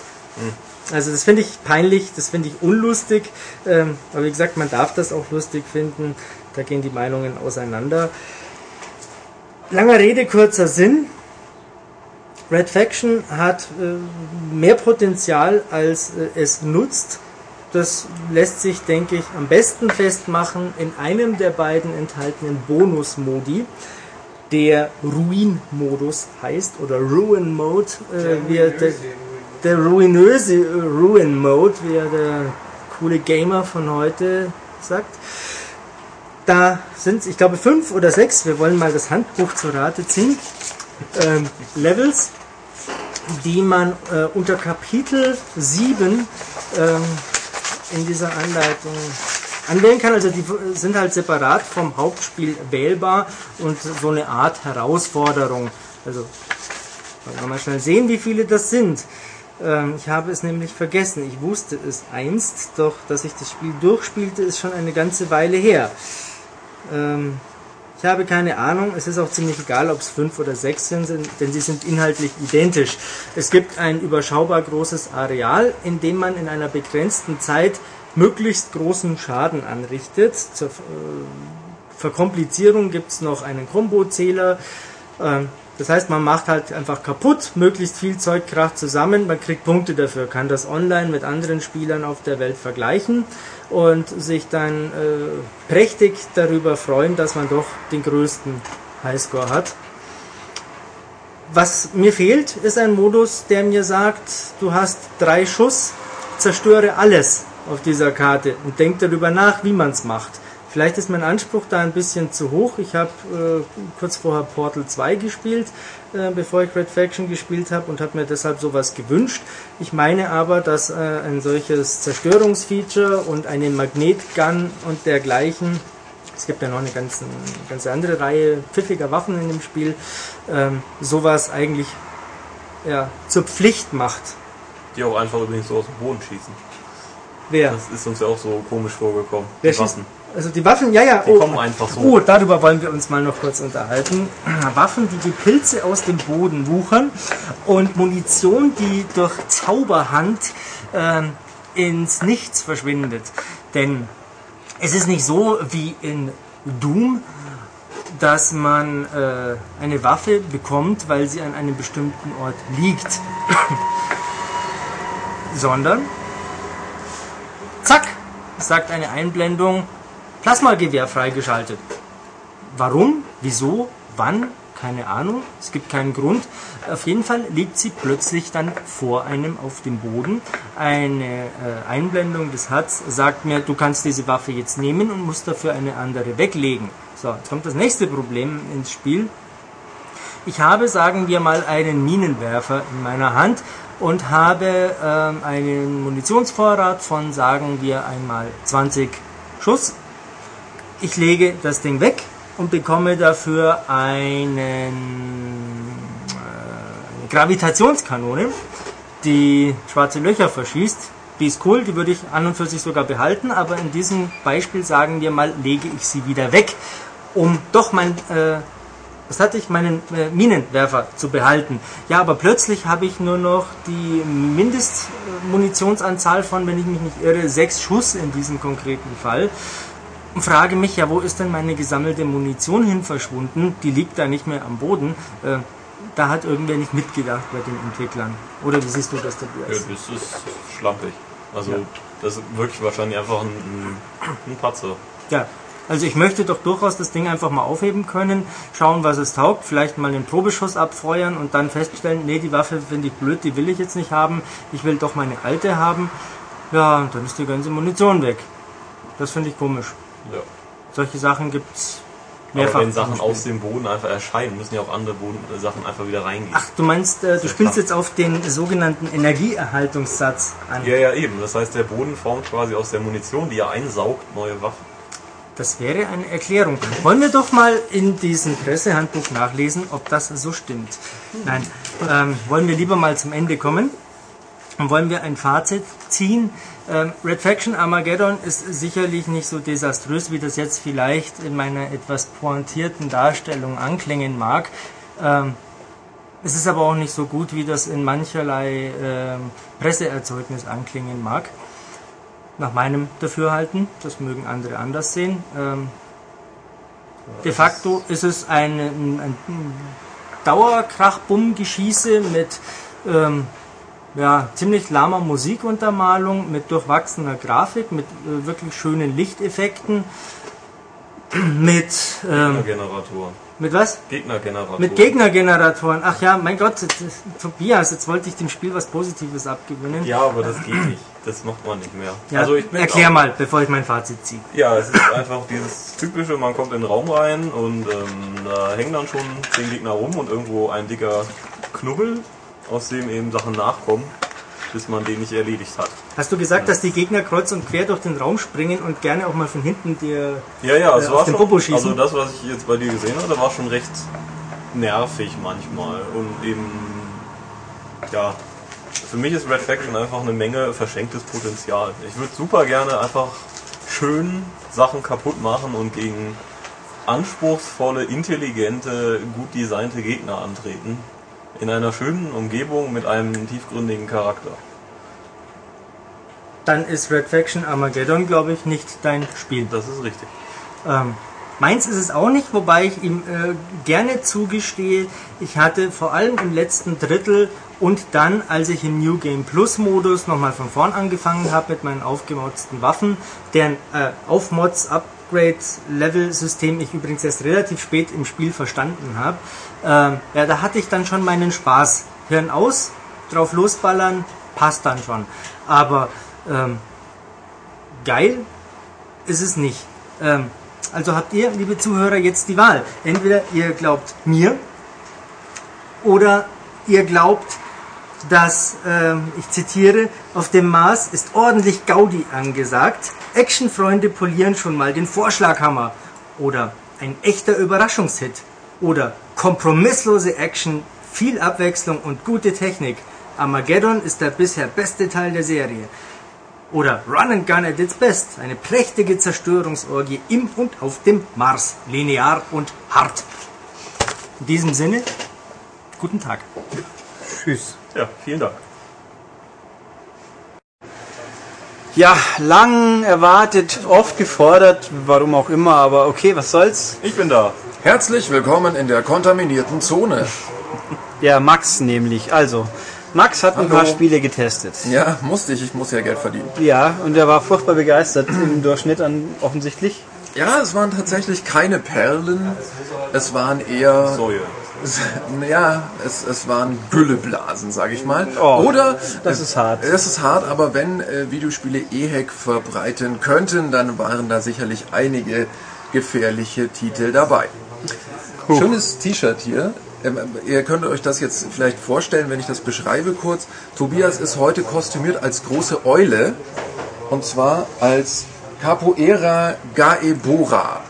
Ja, Kai Porda. Ka K.E. Ich möchte dazu sagen, ich Gar trage es nicht, ich halte es mir nur an. Nein, das ist er eines hat- der Shirts, das ihr er trägt äh, in der neuen M-Games dann auch gewinnen könnt.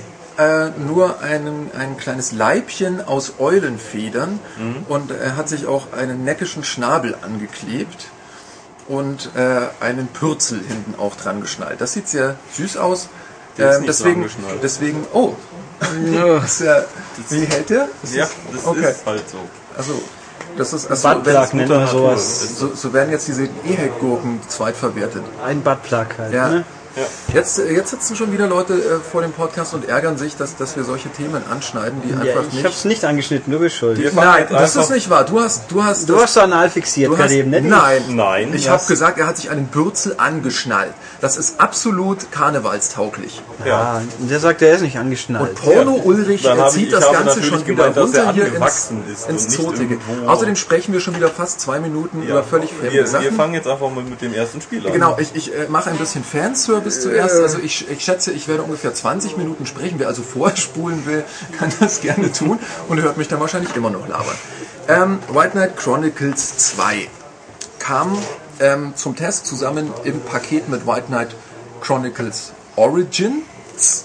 Origins, also die Ursprünge, was auch schon mal wieder äh, grammatisch interessant ist. Ähm, ja, äh, der Zweier für die PS3 von Level 5 ist ja eigentlich eine ganz patente japanische Rollenspielschmiede, die uns also mit äh, so großartigen Titeln in den letzten Jahren wie Dragon Quest 8 oder auch Dragon Quest 9 auf dem DS beglückt haben. Und ähm, ja, Sony wollte eben auch mal eine eigene große Rollenspielserie und hat dann für etlich, oder nee, eigentlich gar nicht so lange her, es ist eigentlich Nö, äh, war nur 2009. eineinhalb, eineinhalb Jahre so ungefähr kam White Knight Chronicles auf der PS3 mit eigentlich ganz, einer ganz coolen Grundidee auch, muss man sagen. Also man kennt es vielleicht aus dem Anime Vision of Escaflown. Ähm, es ist eine, eine mittelalterliche High-Fantasy-Welt und in dieser High-Fantasy-Welt gibt es Superwaffen und das sind eigentlich äh, Mechs oder Mechas, aber die gucken eben nicht aus wie Roboter, sondern wie große Ritterrüstungen oder eben im Universum von White Knight Chronicles ähm, die Incorrupti, also lateinisch für die Unverwüstlichen. Das übersetze ich jetzt einfach mal ganz frei, so von der Leber weg. Ähm, so, wir haben dann eine Story, die ist so halbwegs interessant, obwohl sie ein wenig dünn ist. Da gibt es eben den Helden Leonard und äh, seine äh, tapfere Crew von äh, Weißrittern, äh, die da also durch ein Fantasy-Land stromern. Und äh, Leonard bekommt eben im ersten Teil schon relativ früh äh, die Macht, diesen White Knight äh, aufzurufen und wird dann eben zu diesem riesengroßen Ritter äh, und kann dann, äh, die, die Feinde in der Welt sind so unterteilt in normal große und ganz große. Und die ganz großen kann ich auch, wenn ich nur normal groß bin, besiegen. Das dauert dann aber sacklang. Ähm, es ist dann besser, mich in einen großen Roboter zu verwandeln oder eben Ritter zu verwandeln und die zusammen zu batzen. Ähm, äh, ja, und äh, mein Gott, also er wird halt dann, natürlich sind diese Inkorrupti uralte Superwaffen und dann gibt's halt den bösen äh, androgynen 0815 Bösewicht, der irgendwas mit G heißt, fällt mir jetzt gerade nicht ein. Grantel, Gar, Garus, nee, ich weiß nicht mehr. Äh, der hat halt dann einen besonders geilen Inkorruptus namens Sonnenkönig und bla bla bla bla. Und dann gibt es noch das uralte Königreich von Ishrenia, oder das ist so ein, so ein böses Königreich und es gibt vor, 1000 vor 10.000 Jahren waren die Dogma-Kriege und da haben sie halt diese Inkorrupti benutzt, bla bla bla bla. Du siehst große Fragezeichen. Ja, äh, sieht man, wenn man es durchgezockt hat, auch noch. Beziehungsweise es ist einfach nicht viel interessanter als das, was ich jetzt erzählt habe. So, ne? Und äh, der erste Teil endete dann relativ äh, abrupt. Und dann haben sie jetzt den zweiten Teil da dran gehängt. Fairerweise muss man sagen, das ist eigentlich ganz cool, also sie haben das Kampfsystem so ein bisschen überarbeitet, ein bisschen gestrafft. Sollte man noch ansprechen. Das, das mache ich sowieso noch. Ähm, ich gehe jetzt nur vom Inhaltlichen her. Auf der Disk vom zweiten Teil schlummert auch der komplette erste noch. Also man kann den dann nochmal in der Spielmechanik vom zweiten durchspielen. Man kann auch, ähm, wenn man den ersten Teil früher durchgespielt hat, seine Spielstände importieren und dann ab dem Startpunkt vom zweiten anfangen.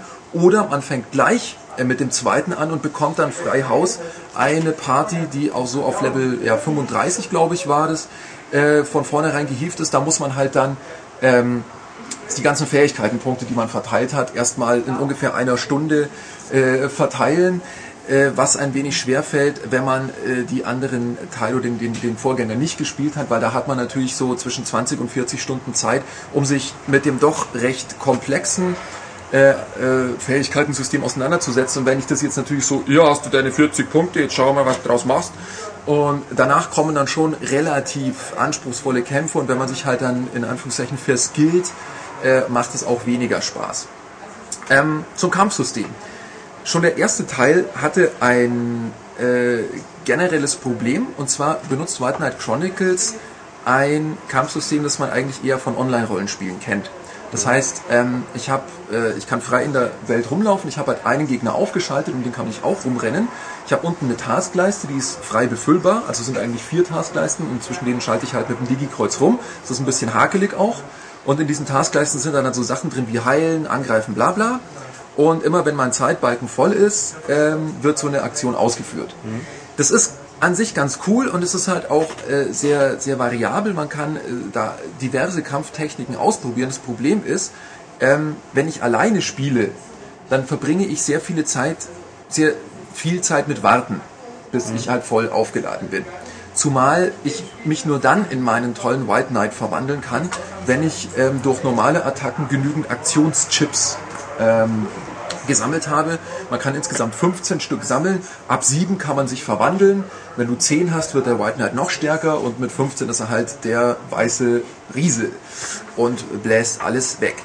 Ähm, bis ich das dann aber eben geschafft habe, dauert einfach das manchmal relativ lange und da ich nicht wie bei einem Online-Rollenspiel mit meinen Kumpels äh, verbunden bin über Teamspeak oder sonst was, wo man halt dann mal zwei Stunden auch blöd grinden gehen kann und sich über Fußball oder sonst welche äh, Themen unterhält. Das kann ich halt in einem Singleplayer-Spiel nicht. Das macht dann recht wenig Spaß. Der Grund, warum Sony das überhaupt gemacht hat, ist, dass White Knight auch eine ausgeprägte Multiplayer-Komponente hat. Und zwar baut ihr am Anfang des Spiels einen Avatar. Diesen Avatar benutzt ihr dann in diversen Missionen. Also ihr könnt äh, quasi äh, parallel zur Hauptgeschichte in, in einer Einzelspielerkampagne werden halt neue Orte freigeschaltet und in diesen Orten könnt ihr dann Missionen annehmen und die löst ihr dann mit eurem Avatar mit, äh, im ersten Teil waren es bis zu drei anderen Leuten und jetzt im zweiten Teil sind es insgesamt äh, Partys von acht Leuten. Das macht dann natürlich schon mehr Spaß. Das Problem ist, das hat mit der Einzelspielerkampagne herzlich wenig zu tun, außer halt, ich spiele dann weiter ab dem Zeitpunkt, wo ich das letzte Mal gespeichert habe und meine Figur ist halt stärker. Der steht dann, dieser Avatar ist halt äh, in den Zwischensequenzen vom Einzelspielermodus Der und steht das, der steht halt da wie irgend so ein Ja. hirnamputierter Zombie und er macht nichts. Und das ist halt irgendwie, pff. also das sind so die zwei Hauptkritikpunkte und ähm, die haben sie im Zweier leider nicht verbessern können. Also es ist so, dass äh, der Anspruch der Kämpfe im Zweier zunimmt, ähm, nicht aber die Dynamik des Kampfsystems, was das Ganze m, irgendwie nerviger macht. Ähm, und der zweite große Kritikpunkt ist, ähm, es gibt zu wenig neue ähm, äh, Dungeons und neue Städte. Es gibt eine neue Stadt, die kommt relativ am Anfang. Dann gibt es ein neues Areal, das ist so ein verwunschener Wald, der ist ganz geil. Also der hat so alle vier Jahreszeiten ineinander rein. Also du gehst um die Ecke, dann ist plötzlich Winter, dann friert man und dann gehst du wieder unter Das ist Herbst. in Secret of Mana auch schon. Richtig, aber es ist halt ganz nett, das mal wieder Ja, ja, hochauflösender Grafik zu sehen. Und so unter, mitunter sieht äh, White Knight dann auch wirklich sehr nett aus. Ähm, es ist kein Final Fantasy 13, aber es, es sieht dann schon ganz süß aus. Ähm, und äh, naja, die an, an, dann, dann kommt nach diesen neuen, äh, das ist so vielleicht drei, vier Stunden spielt man das und dann kommt ein Zeitsprung.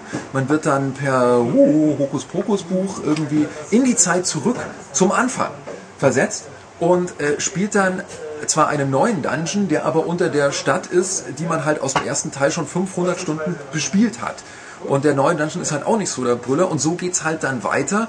Ähm, ich reite dann wieder zurück in die, in die Zukunft, ähm, muss dann aber, um den nächsten handlungsrelevanten und neuen Ort anzusteuern, erstmal ungefähr zwei, drei Stunden, je nachdem, ob man alle Gegner mitnimmt oder durchrennt, durch bekannte Gebiete laufen, die halt dann auch entsprechend langweilig ausschauen.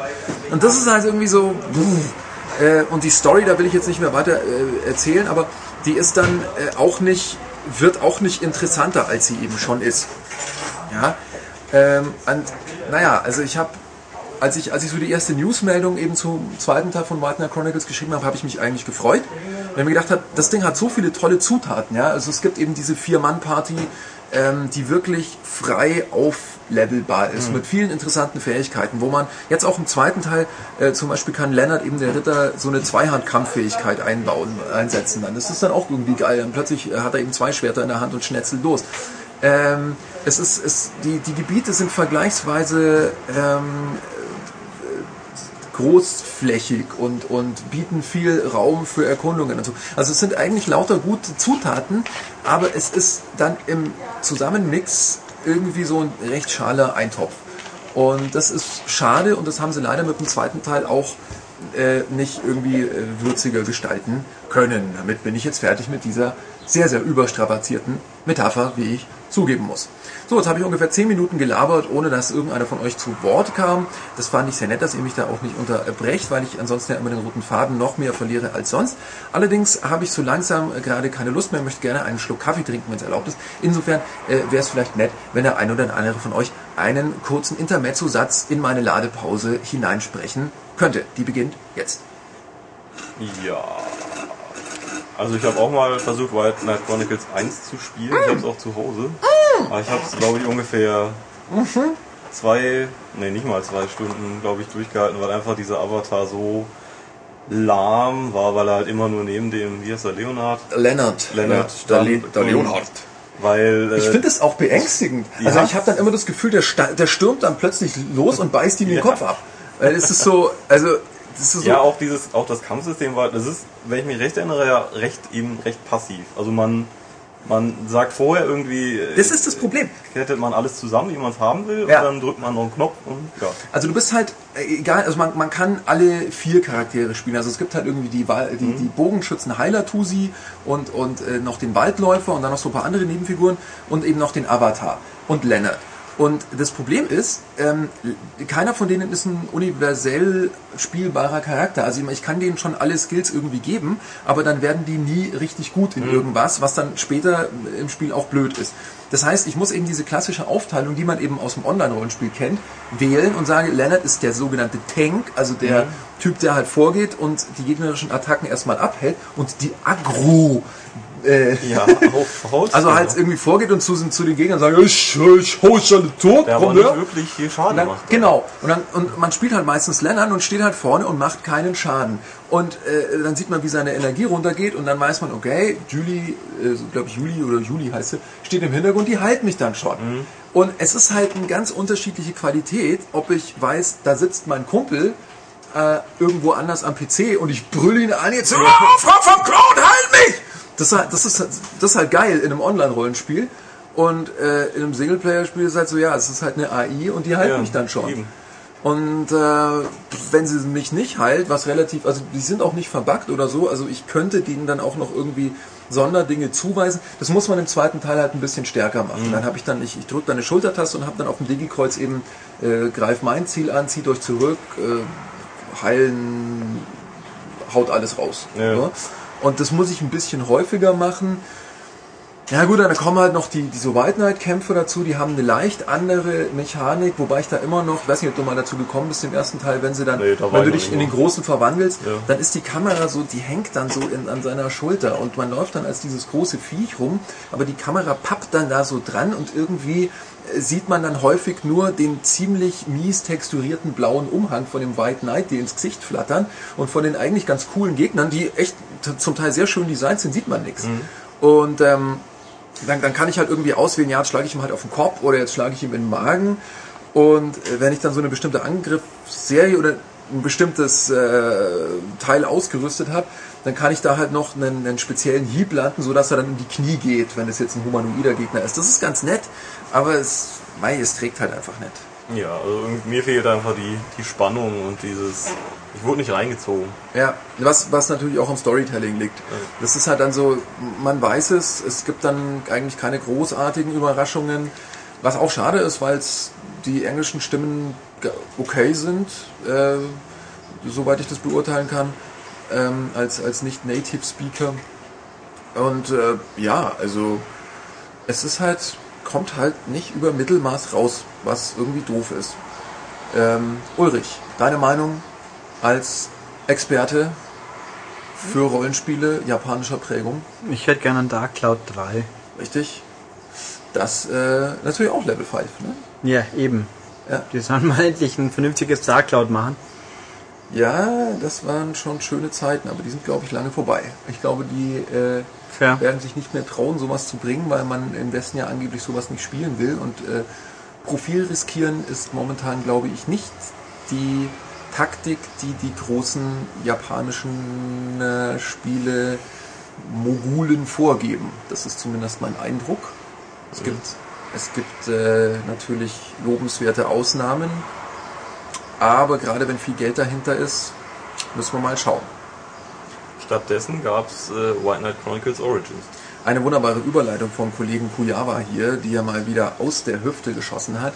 Ähm, also das Spiel ist echt eine Frechheit. Also es ist, ist von Matrix äh, zusammengestöpselt, die ja auch besser können. Ja? Also die haben, die sind so ein bisschen die, die, die Rollenspiel-Zweitverwerter natürlich, äh, machen aber zum Teil echt gute Sachen. Also die haben diese Final Fantasy Remakes auf dem DS gemacht, 3 und 4, das war ein gutes Teil.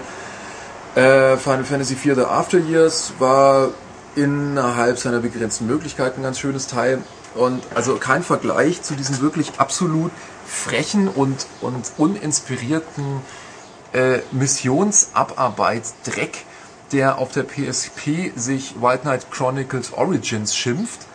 Ähm, ich, ich hätte mir das echt noch eingehen lassen, wenn die gesagt hätten, okay, wir, wir machen das jetzt irgendwie so, dass man ähm, keine Ahnung, das per, per äh, Download irgendwie als, als Download-Spiel auf die PSP ziehen kann. Und dann hauen wir da so ein paar Missionen drauf mit einer ab- abgespeckten Kampfmechanik und dann kann man da seinen Avatar halt quasi auch unterwegs äh, hochleveln. So quasi die, die, äh, das Vor die Vorwegnahme dieses Cloud-based Gamings, was das jetzt dann mit der Vita da vorgestellt wurde auf der E3. Nein, wir machen ein Prequel, das irgendwie 10.000 Jahre vorher in diesem Dogma-Kriegen spielt. Es gibt keine Inkorrupti, gut, das verstehe ich halt irgendwie, weil das wahrscheinlich die PSP einfach nicht darstellen kann, diesen nahtlosen Übergang zwischen großen und kleinen Gegnern, verstehe ich irgendwo. Es gibt äh, die Optimus-Form, also man wählt, äh, lädt halt jetzt auch irgendwie so einen blöden Balken auf und dann verwandelt man sich in so eine Art Power Ranger, ähm, der halt klein ist, aber dafür irgendwelche krassen Aktionen raushauen kann. Ähm, man wählt einen Avatar am Anfang aus, der ist dann in Origins tatsächlich auch die Hauptfigur. Allerdings wird auch keine Story erzählt, also wäre das auch schon scheißegal. Ähm, man, man arbeitet halt Missionen ab. Das haben sie halt jetzt irgendwie mal gelernt. Oh, das funktioniert bei Monster, Monster Hunter, dieses missionsbasierte ähm, Teil. Das ist halt cool für unterwegs. Kann man generell auch machen. Sie haben da eine ganz nette Idee gefunden. Ihr seid in einem Zug und in diesem Zug, deswegen gibt es keine Oberwelt. Und von diesem Zug aus bricht man dann eben in unterschiedlichen Missionen auf. Und je weiter ihr kommt, umso mehr ähm, Areale werden dann freigeschaltet. Das heißt, du, es gibt tausend Bahnhöfe. Nee, nee, nee, so weit ist es Oder nicht. was? Sondern du bist dann einfach zwischendrin bist du in diesem Zug und läufst durch die Waggons, kannst dann auch mal einen Waggon umstellen oder einen neuen dran bauen. Und dann gibt's halt den Einkaufswaggon und den Ich laber mit meinen äh, langweiligen Pseudocharakteren. Ich hasse Züge. Ähm, ja, nö, ich nicht. Also ich finde die generell ganz interessant. Es gibt viele schöne äh, Zuggeschichten in der Rollenspielhistorie. Ich erinnere zum Beispiel an den Phantom Train an Final Fantasy VI. Oh, The Phantom Train, wunderbar. Aber äh, das Ding ist halt eher äh, langweilig. Und Ich erinnere an äh, Blaine aus dem Dunkle Turm. Das ist mein Zug. ja, der Plane. Keine Ahnung. Was? Was, was hast du gerade? Hast du es gelesen? Der dunkle Turm. Ja. Von? Ich würde sagen, Stephen offensichtlich nicht. Ich lese kein King. Ach, das solltest du. Ich habe mal Es gelesen. Nein, du solltest diese sieben Teile umfassende Mega-Saga, die auch Herr Zeit. Schultes äh, fantastisch findet. Ja, ja. Das ist ein echtes Empfehlungsargument. Literatur Ja, sagen, ein, ja. ein Empfehlungsargument ist natürlich, dass Ja. ich es gut finde. Ja, unser kleiner Marcel Reich-Ranitzky, wie ich dich ja auch gerne privat Ja, nenne, wie du weißt, hat bei mir auch wegen gelernt. deines äh, extremen Sprachfehlers. Ja. Ja. Ähm, Dieses Buch ist ein Haufen Müll. Es ist erstens zu lang und zweitens von Stephen King. Ähm, ich habe keine Zeit für diese langen Serien. Ich kann mir darüber kein Urteil erlauben, äh, weil ich Ted Williams Bücher lese und die sind generell auch schon mal lang. ja, eben. Und Terry Pratchett. Aber wenn du äh, vier, sind aber nicht lang. vier Aber viel. fette Ja. Bücher Ted Williams aushältst, dann hältst du auch sieben fette Bücher äh, Stephen King aus. Ja, schon, die halte ich aus, aber wenn ich mit den Vieren fertig bin, dann schreibt er schon über die nächste Endlos-Serie. Ja, Äh, Da kann man dann sehen. Ähm, egal. Ja. Man ist in diesem Zug und man geht halt irgendwie zu so einem Hansel und sagt, oh, gib mir eine Mission. Und dann sagt er, oh, im Grasland hüpfen fünf Schakale rum, töte diese Schakale, dann tötet man die. Und dann kommt, oh, in einem alten Herrenhaus hüpfen fünf magische, deformierte Kuschelbären rum, Eulenbären. Töte sie, töte sie, ah. Dann tötet man die, dann kommt man zurück. Dann kommt eine Story-Mission, oho, und zwar ohne Witz, nachdem man zehn repetitive, langweilige 0815 GAN-Missionen gespielt hat, die wirklich immer nur darum gehen, dass man halt Gegner umhaut. Dann gibt's halt mal so, ah, töte den Boss und seine fünf Eulenbären. Oder dann gibt's halt irgendwie ein neues Areal, kartografiere es. Man muss dazu sagen, diese Areale sehen abartig hässlich aus und sind halt einfach immer nur so Blasen, die zufallsbedingt entweder vier Ausgänge in alle Himmelsrichtungen haben oder weniger. Und dann gehe ich da halt immer in den nächsten und dann äh, wird da halt so ein Mini-Labyrinth zusammengebaut und wenn ich halt alle abgelaufen habe, oh, du hast die Mission geschafft, super. Und das ist halt so, ähm, wenn man so die ersten zehn dann durch hat und dann merkt, okay, jetzt kommt die nächste Story-Mission und die nächste Story-Mission war, töte den Boss und der ist halt na, zehn Meter größer als der letzte Boss und das war's dann. Ähm, und da muss ich tatsächlich wieder dieselben zehn Missionen nochmal spielen oder Teile davon, bis dann die nächste Story-Mission kommt, die dann wieder ähnlich uninteressant ist. Äh, muss ich mich halt schon fragen, ob es noch geht. Also es ist wirklich eine Unverschämtheit, dieses Ding als, als Vollpreistitel rauszuhauen. Es macht ungefähr zwei Stunden Spaß, wenn man dieses Pseudo-Online-Kampfsystem mag. Es macht mehr Spaß, wenn man halt vier oder drei Rollenspiel geile PSP-Kumpels hat, die also in ihrer Freizeit äh, mit, mit Fan-T-Shirts von White Knight Chronicles rumlaufen. Und als das kommt auch noch dazu, also Aber die, wer die, hat das so? ich weiß es nicht, ich weiß nicht, ob es solche Leute gibt, ähm, die, sich, die sich in ihrer Freizeit Cosplay-Uniformen äh, bauen, die 30 Meter hoch sind und als White Knight Chronicle äh, äh, Ritter dann zum Einkaufen gehen. Ja. Hat es euch online? Ja, es hat online. Das, Ja, das, deswegen, deswegen, komm, deswegen kam ich gerade auf diese Kumpels, weil du halt im bekannten ähm, Monster Hunter, Gods Eater Burst, äh, äh, Lord of Arcana Modus eben dann noch mit deinen Kumpels da zusammenspielen kannst. Und weil online Und ja so toll ist gemeinsames- auf der PSP. Ja, ich spiele oder ich habe schon lange Zeit Monster Hunter mit Kumpels gespielt und das waren coole Partys, das hat schon Spaß gemacht. Ja, aber das, Monster Hunter war ja, war ja lokal Multiplayer, dachte ich. ja, ja. Ja, und das hat jetzt hier Online-Multiplayer. Ach, Online-Multiplayer? Äh, äh, nee. Weiß ich nicht mehr. Also Kuriosum, Nee. es gibt nämlich, wenn man es downloaden will aus dem Store, kostet es nur 30 Euro und dann gibt es noch irgendwie den Online-Freischalt-Dings für 10 Euro. Also das Ding, das zum Henker was sein. ich auf der UMD Gibt hatte, es bei Patapon auch. hatte, soweit ich weiß, keinen Online-Modus, sondern nur lokal. Ähm, und selbst wenn es online hat, macht es das auch nicht besser, weil ein langweiliges Spiel ist auch online langweilig. Ähm, genau, es kostet ungefähr 30 Euro, das ist meiner Meinung nach immer noch zu viel. Wie gesagt, irgendwie so als, als obendrauf Ding, wäre es okay. Und ähm, was ich noch dazu sagen muss, die erste Rüstung, die euer Avatar anhatte, es sieht unglaublich scheiße aus. Die sieht aus wie so ein Reifrock, auch wenn es ein Mann ist. Also ich verstehe nicht, wer das gemacht hat. Ähm, Das ist aber auch bei den ersten äh, White Knight Chronicles so, finde ich. Ja, aber also es ist dieser so- Mantel ist so. Ja, ja, der ist so, der, das Ja, ist halt einfach der so, bauscht. oh, wir machen jetzt einen, damit auch unsere weiblichen äh, Ja. äh, 0815 Modelle die auch anziehen können und es ist noch schlimmer geworden. Also die sehen irgendwie so aus wie Crossdresser. Äh, furchtbar. Nee, Voll äh, cross. Ja, Chris Cross. Chris Cross, ja. Jump, jump, jump, jump. Ich, ich kannte Leute in der Schule, die haben dann in der Criss-Cross-Phase ihre Klamotten verkehrt rumgetragen. Ja, das hat man ja auch getan, wenn man cool war. Nein, nein, ich habe das äh, nicht Mutti getan. das erlaubt hat, natürlich. Ja. Ich habe immer schwarz getragen, mir war das immer zu blöd. Naja. Ähm, kommen wir zu einem Spiel, das eigentlich noch ganz nett ist, ähm, das aber leider noch viele Schlampereien und ähm, ja, wahrscheinlich die Tatsache, dass es einfach mit einem zu kleinen Team oder zu früh fertiggestellt wurde, dann doch nicht ganz so toll ist. Hunted the Demon's Forge, beziehungsweise zu Deutsch die Schmiede der Finsternis. Ähm, das Ding kommt von In Exile. Das kennen äh, Rollenspiel-Veteranen als die neue Firma, zu der Brian Fargo, der Interplay-Kult Bart's Tale Superman, hingegangen ist, nachdem er mit Interplay fertig war und dann so als kleines Wortspiel halt gesagt hat, ich bin jetzt im Exil von Interplay, deswegen nenne ich es In Exile. Wahnsinn. Ja. Äh, äh, äh, Ja. und äh, jedenfalls haben sie dann ein Spiel gebaut, das im Grunde genommen darauf basiert, dass es ja schon Spaß macht, Koop zu zweit durch irgendwelche actionbasierten Levels zu rennen und ähm, dass es sowas so richtig ja noch nicht in einer Fantasy-Umgebung gibt. Man möge mich an dieser Stelle gerne berichtigen.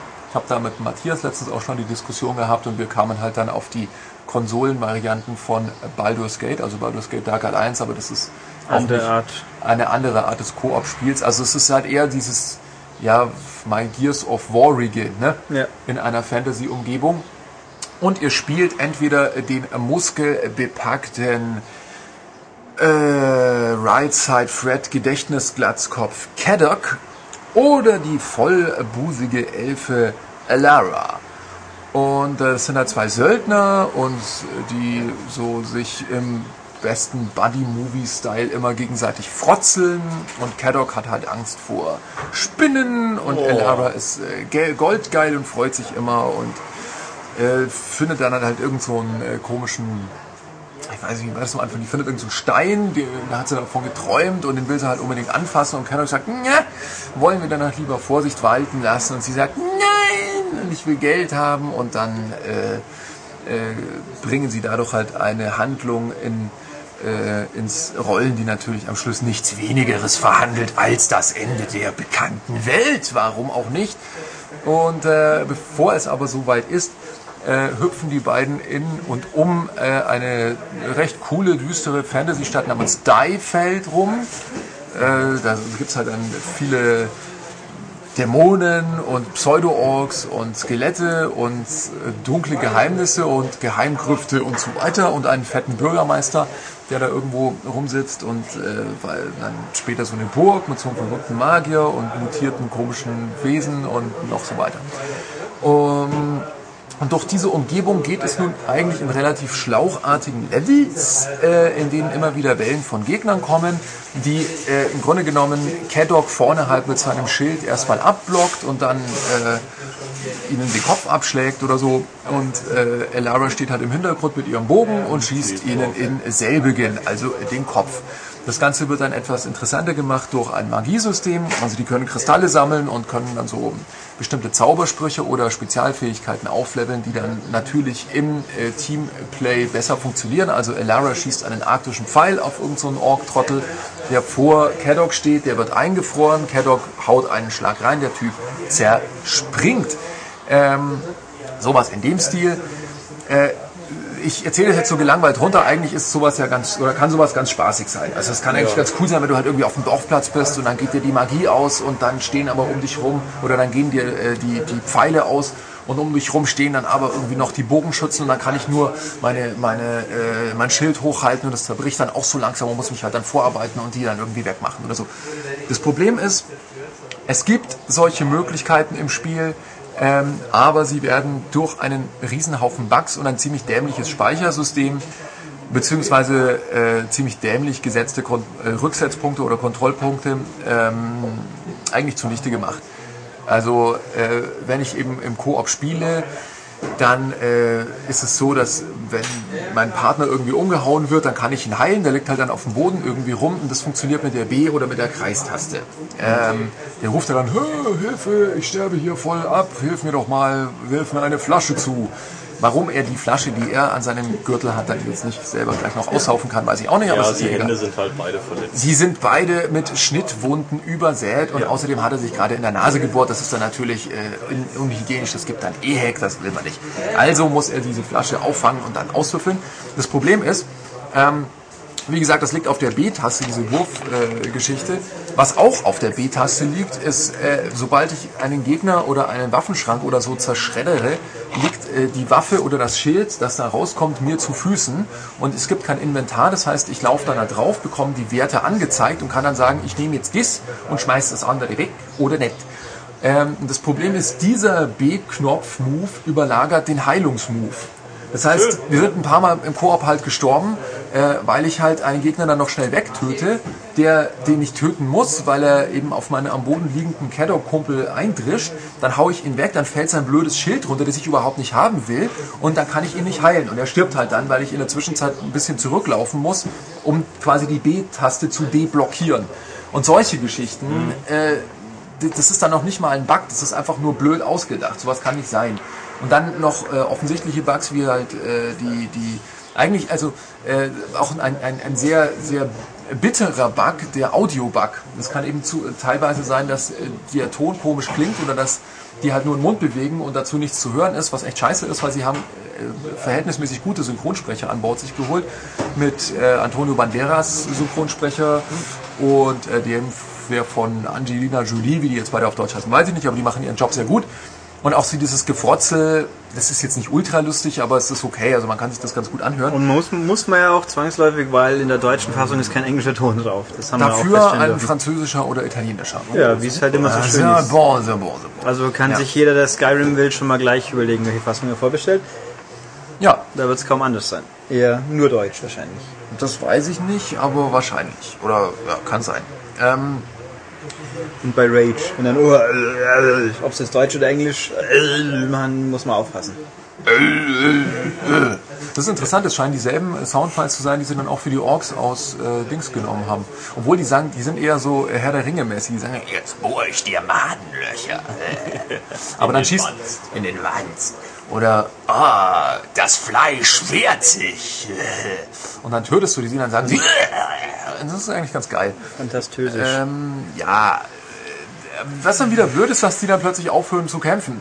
Also entweder sie machen halt so Geschichten wie, hahaha, du wehrst dich jetzt zwar und hältst im richtigen Moment dein Schild hoch, aber mein, meine Axt klippt da durch und haut dir trotzdem die Hälfte deiner Lebensenergie weg. Oder äh, dann bewegen sie sich halt wieder gar nicht und stehen halt dann rum wie der Avatar aus White Knight Chronicles. Und äh, ja, es ist einfach, es macht keinen Spaß. Ja, und es ist doch, also es ist ja ein Koop-Spiel primär. Man kann es auch Singleplayer spielen. Ja, aber dann, wie ist die KI dann? Die KI ist halt wenn, so, wenn sie nicht gerade aussetzt, ist sie okay, dann ist es teilweise fast leichter als im Koop. Weil zum Beispiel, also war es bei mir so, ich habe halt meistens die Elfe gespielt und da funktioniert dann dieses Deckungssystem besser. Also, ähm, aber was, was da halt auch passiert ist, dass du rumstehst und der dich halt äh, nicht heilt, obwohl er neben dir steht. Und er nein, er muss jetzt aber noch diese drei Gegner töten. Und dass du halt in der Zwischenzeit verreckst, ist ihm wurscht, weil er ist halt so programmiert. Also es scheint mir irgendwie so, so die, die Prioritätenwerte oder so, wie ich, ich stelle mir das halt so vor, dass die in der Datenbank irgendwie so mit Prioritäten abgelegt sind, diese Routinen, und die haben sie irgendwie nicht so richtig geil ausgedacht. Also er macht halt häufig Sachen oder sie, je nachdem, man kann immer an, an so bestimmt, das ist auch wieder blöd, man kann nicht frei wechseln zwischen den beiden, sondern nur bei so äh, komischen Monolithen, die halt rumstehen. Das sind dann dieselben äh, Plätze, also da gibt es dann immer einen äh, violetten Monolith, da kann man dann halt wechseln, ob man jetzt Caddock oder Elara spielen will. Dann gibt es ein so ein weißes Blur-Dings, wo man seine Kris- Kristallpunkte äh, äh, äh, halt verkau äh, äh, äh, ein, ein, jetzt hänge ich äh, einlösen kann, um, um seine Fähigkeiten dann aufzuleveln und es gibt dann noch den Speicherpunkte. Die sind meistens halt in so komischen Arealen, wo es dann danach halt wieder derbe zur Sache geht, verteilt.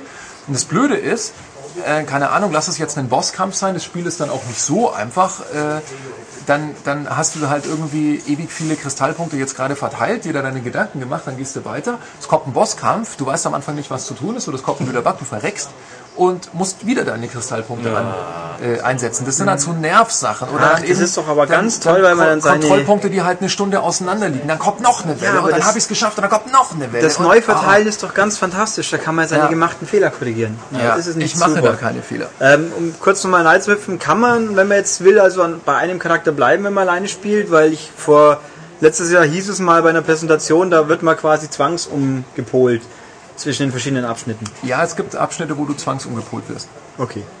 Aber nicht immer. Aber man, nee, also man kann es. Man, ich habe es hauptsächlich mit Elara durchgespielt. Also das hat mich gar nicht so gestört. Das sind halt dann eher so, so äh, ja, was weiß ich, eine Tutorial-Sequenz oder halt, äh, will ich jetzt nicht zu viel äh, handlungsmäßig vorwegnehmen, aber äh, das war. Es ist, die Zwangsumholung kommt eher dadurch zustande, dass du halt dich nicht frei äh, dann, dann, dann wechseln kannst, sondern dann halt warten musst, bis der nächste von diesen blöden äh, blauen äh, Leuchtesteinen kommt. Ja. ähm, Grafik. ja, ist Unreal äh, Engine auf Stand von 2009. Das heißt, ähm, ich habe halt, wenn Objekte oder Modelle neu reinkommen, dann sind die halt immer matschig und äh, es dauert dann halt bis zu einer Minute, oder weiß ich jetzt nicht, habe ich jetzt nicht mitgestoppt, aber es dauert zumindest relativ lang, bis dann die ordentlichen HD-Texturen reingeladen werden. Das will ich 2011 eigentlich auch nicht mehr sehen. Ähm, zwischendrin, gerade in, diesem, in dieser Stadt Deifeld oder dann später in so einer, ähm, ähm, ja, in so einer so, so einem Ritual-Dings, ähm, will ich jetzt nicht weiter erzählen, was das ist, sieht's schon ganz geil aus, obwohl es jetzt äh, technisch nie äh, über Mittelmaß rausgeht, ist aber dann ganz stimmungsvoll. Ähm, dann kommen aber wieder was weiß ich, äh, so, so Passagen, wo sie offensichtlich gerade irgendwie eine neue Hintergrundgrafik äh, laden müssen. Und dann, dann läuft man äh, durch eine dunkle Scheune oder durch links und rechts turmhochstehende Riesengraswände und äh, man fragt sich, ist das PS1 oder was? Man fängt dann auch zu lispeln an, unwillkürlich, weil es so hässlich ist. Äh, Zu spucken oder spucken auch. Also gerade, ich habe viele, viele äh, Tücher dann gebraucht, um meinen TV wieder sauber zu wischen. Äh, ja, und, und mei, also das Art Design ist halt auch so eine Frage. Ich stehe halt auch nicht auf diese ähm, Plastik-Möps, Möpse Frauen aus der pubertären ähm, Entwicklerkiste, die einfach uninteressant sind und Die auch kein Geld für Klamotten hatten. ja, das, das kommt halt auch noch so dazu. Also so, ja, wenn du eigentlich Söldner bist und immer im Pfeilhagel stehst oder so, äh, warum lässt du mich dann so wie von deinem Fleisch sehen oder stehst du auf Narben, Baby? Also, naja. Aber gut, das ist so eine Sache, das passt dann einigermaßen wieder zu diesem Trash-Look oder zu diesem Trash-Konzept der ganzen Fantasy-Welt. Das ist halt so Conan-mäßig. Also die laufen halt rum und sehen irgendwie eine Schatzkammer und oh, ich will die jetzt halt haben. Das wird irgendwann, wenn man sich darauf einlässt, ganz lustig, weil man es, also der Fargo hatte ja, ich weiß, ich denke, ich vermute, dass es noch so auf seinem äh, Mist gewachsen ist. Der hat sich ja offenbar irgendwie wohl ein wenig zurückgezogen vom Projekt. Keine Ahnung, vielleicht werden wir da in Zukunft sogar mehr darüber erfahren. Da habe ich einige Sachen in der Hinterhand, aber da kann ich jetzt noch nicht so viel verraten, weil ich nicht weiß, ob das klappt. Auf jeden Fall ähm, war, waren die Spiele von Fargo ja immer so ein bisschen ironisch gebrochen. Das war das Geile auch an der, an der frühen Bart's Tale-Reihe. oder, oder, ja, oder zumindest äh, auch beim Remake kennt man das ja noch. Ja, da der, war das der war lustig. Also Genau, das Spiel war nicht so das, super genau, aber es war war halt lustig. witzig. Und das, man merkt, dass sie das auch so ein bisschen in, in Handheld versuchen. Aber, boah, ja, nee. Also es ist, wenn man händeringend was sucht, was man mit seinem Kumpel spielen will und, und einfach immer viel Spaß in, in Resi zum Beispiel auch hat, in Resident Evil 5, aber eben mit dieser Zombie-Thematik nicht viel anfangen kann, sondern unbedingt Fantasy spielen will, dann kann man sich das schon mal angucken.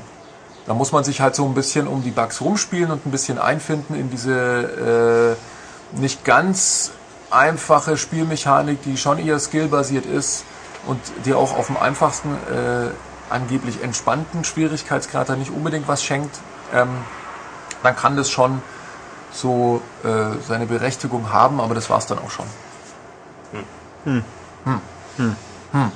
Tja, Ja, Ja. Huch. Gut, Waren das waren jetzt- fast 40 Minuten. aber für drei Spiele, das ist ja direkt kompakt. Das ist, äh, könnte schon ein Rekord sein. Ich weiß nicht, Nee. es ja, man muss halt dann auch nicht das übermäßig. Auch länger- andere Leute schaffen das auch, wie man heute schon gehört haben dürfte, wenn man diesen Podcast hört. Kein, Klar. kein Thema. Absolut. ich weiß nicht, wovon du redest, aber Ja, hörst du den überhaupt, Podcast. dann überhaupt kein Thema. Ähm, Guti, dann haben wir das quasi. Fett. Dann gehen wir quasi zur Verabschiedung. Ja, liebe Freunde, es war mir ein Fest. Ähm, ich hätte lieber bessere Spiele mitgebracht, aber sie ließen mich nicht. Ähm, diese Schweine. In diesem Sinne. Wir Schweine. Ja. Ja, gut. Und wir sagen auch schon so gut wie Tschüss. Was haben wir noch Schönes? Äh, ihr möget gehen in die Läden und sie plündern mit der, äh, auf der Suche nach der neuen M-Games oder der aktuellen M-Games 07 2011 mit dem LA Noir Cover. Genau. Wer es nicht findet, bestellt es auf der Webseite. Rockstar Kostenlos, und Freunde. Ja, oder abonniert es noch besser. Ja. Äh, dann gibt es natürlich unsere hübsche Webseite www.maniac.de. Viel hingehen, ganz viel draufklicken. Kostenlos. kostenlos und äh, wenn es dann eine, äh, eine Zelda-Werbung gibt, macht nichts, draufklicken, immer gut. Ähm, kommentieren ist auch völlig okay und E-Mail schreiben an podcast.maniac.de ist auch okay. Und was macht Max da? Nee, ich wollte nur äh, sagen, auch kostenlos, aber das sollte eher. Nee, das war jetzt Nee. zu vorhersehbar. Ja, Ah. Ich bin ja kein Hunted-Gag-Schreiber. wärst du aber gerne. Wäre ich gerne. Ich wirklich. Ähm, gut. Jedenfalls sind wir so weit, dass manche Leute wieder nicht mehr mitkriegen, dass wir noch aufnehmen, aber das war jetzt schon die ganze Zeit. Olli! Prima. Ähm, egal, sagen wir jetzt quasi Tschüss. Tschüss. Genau. Quasi Tschüss.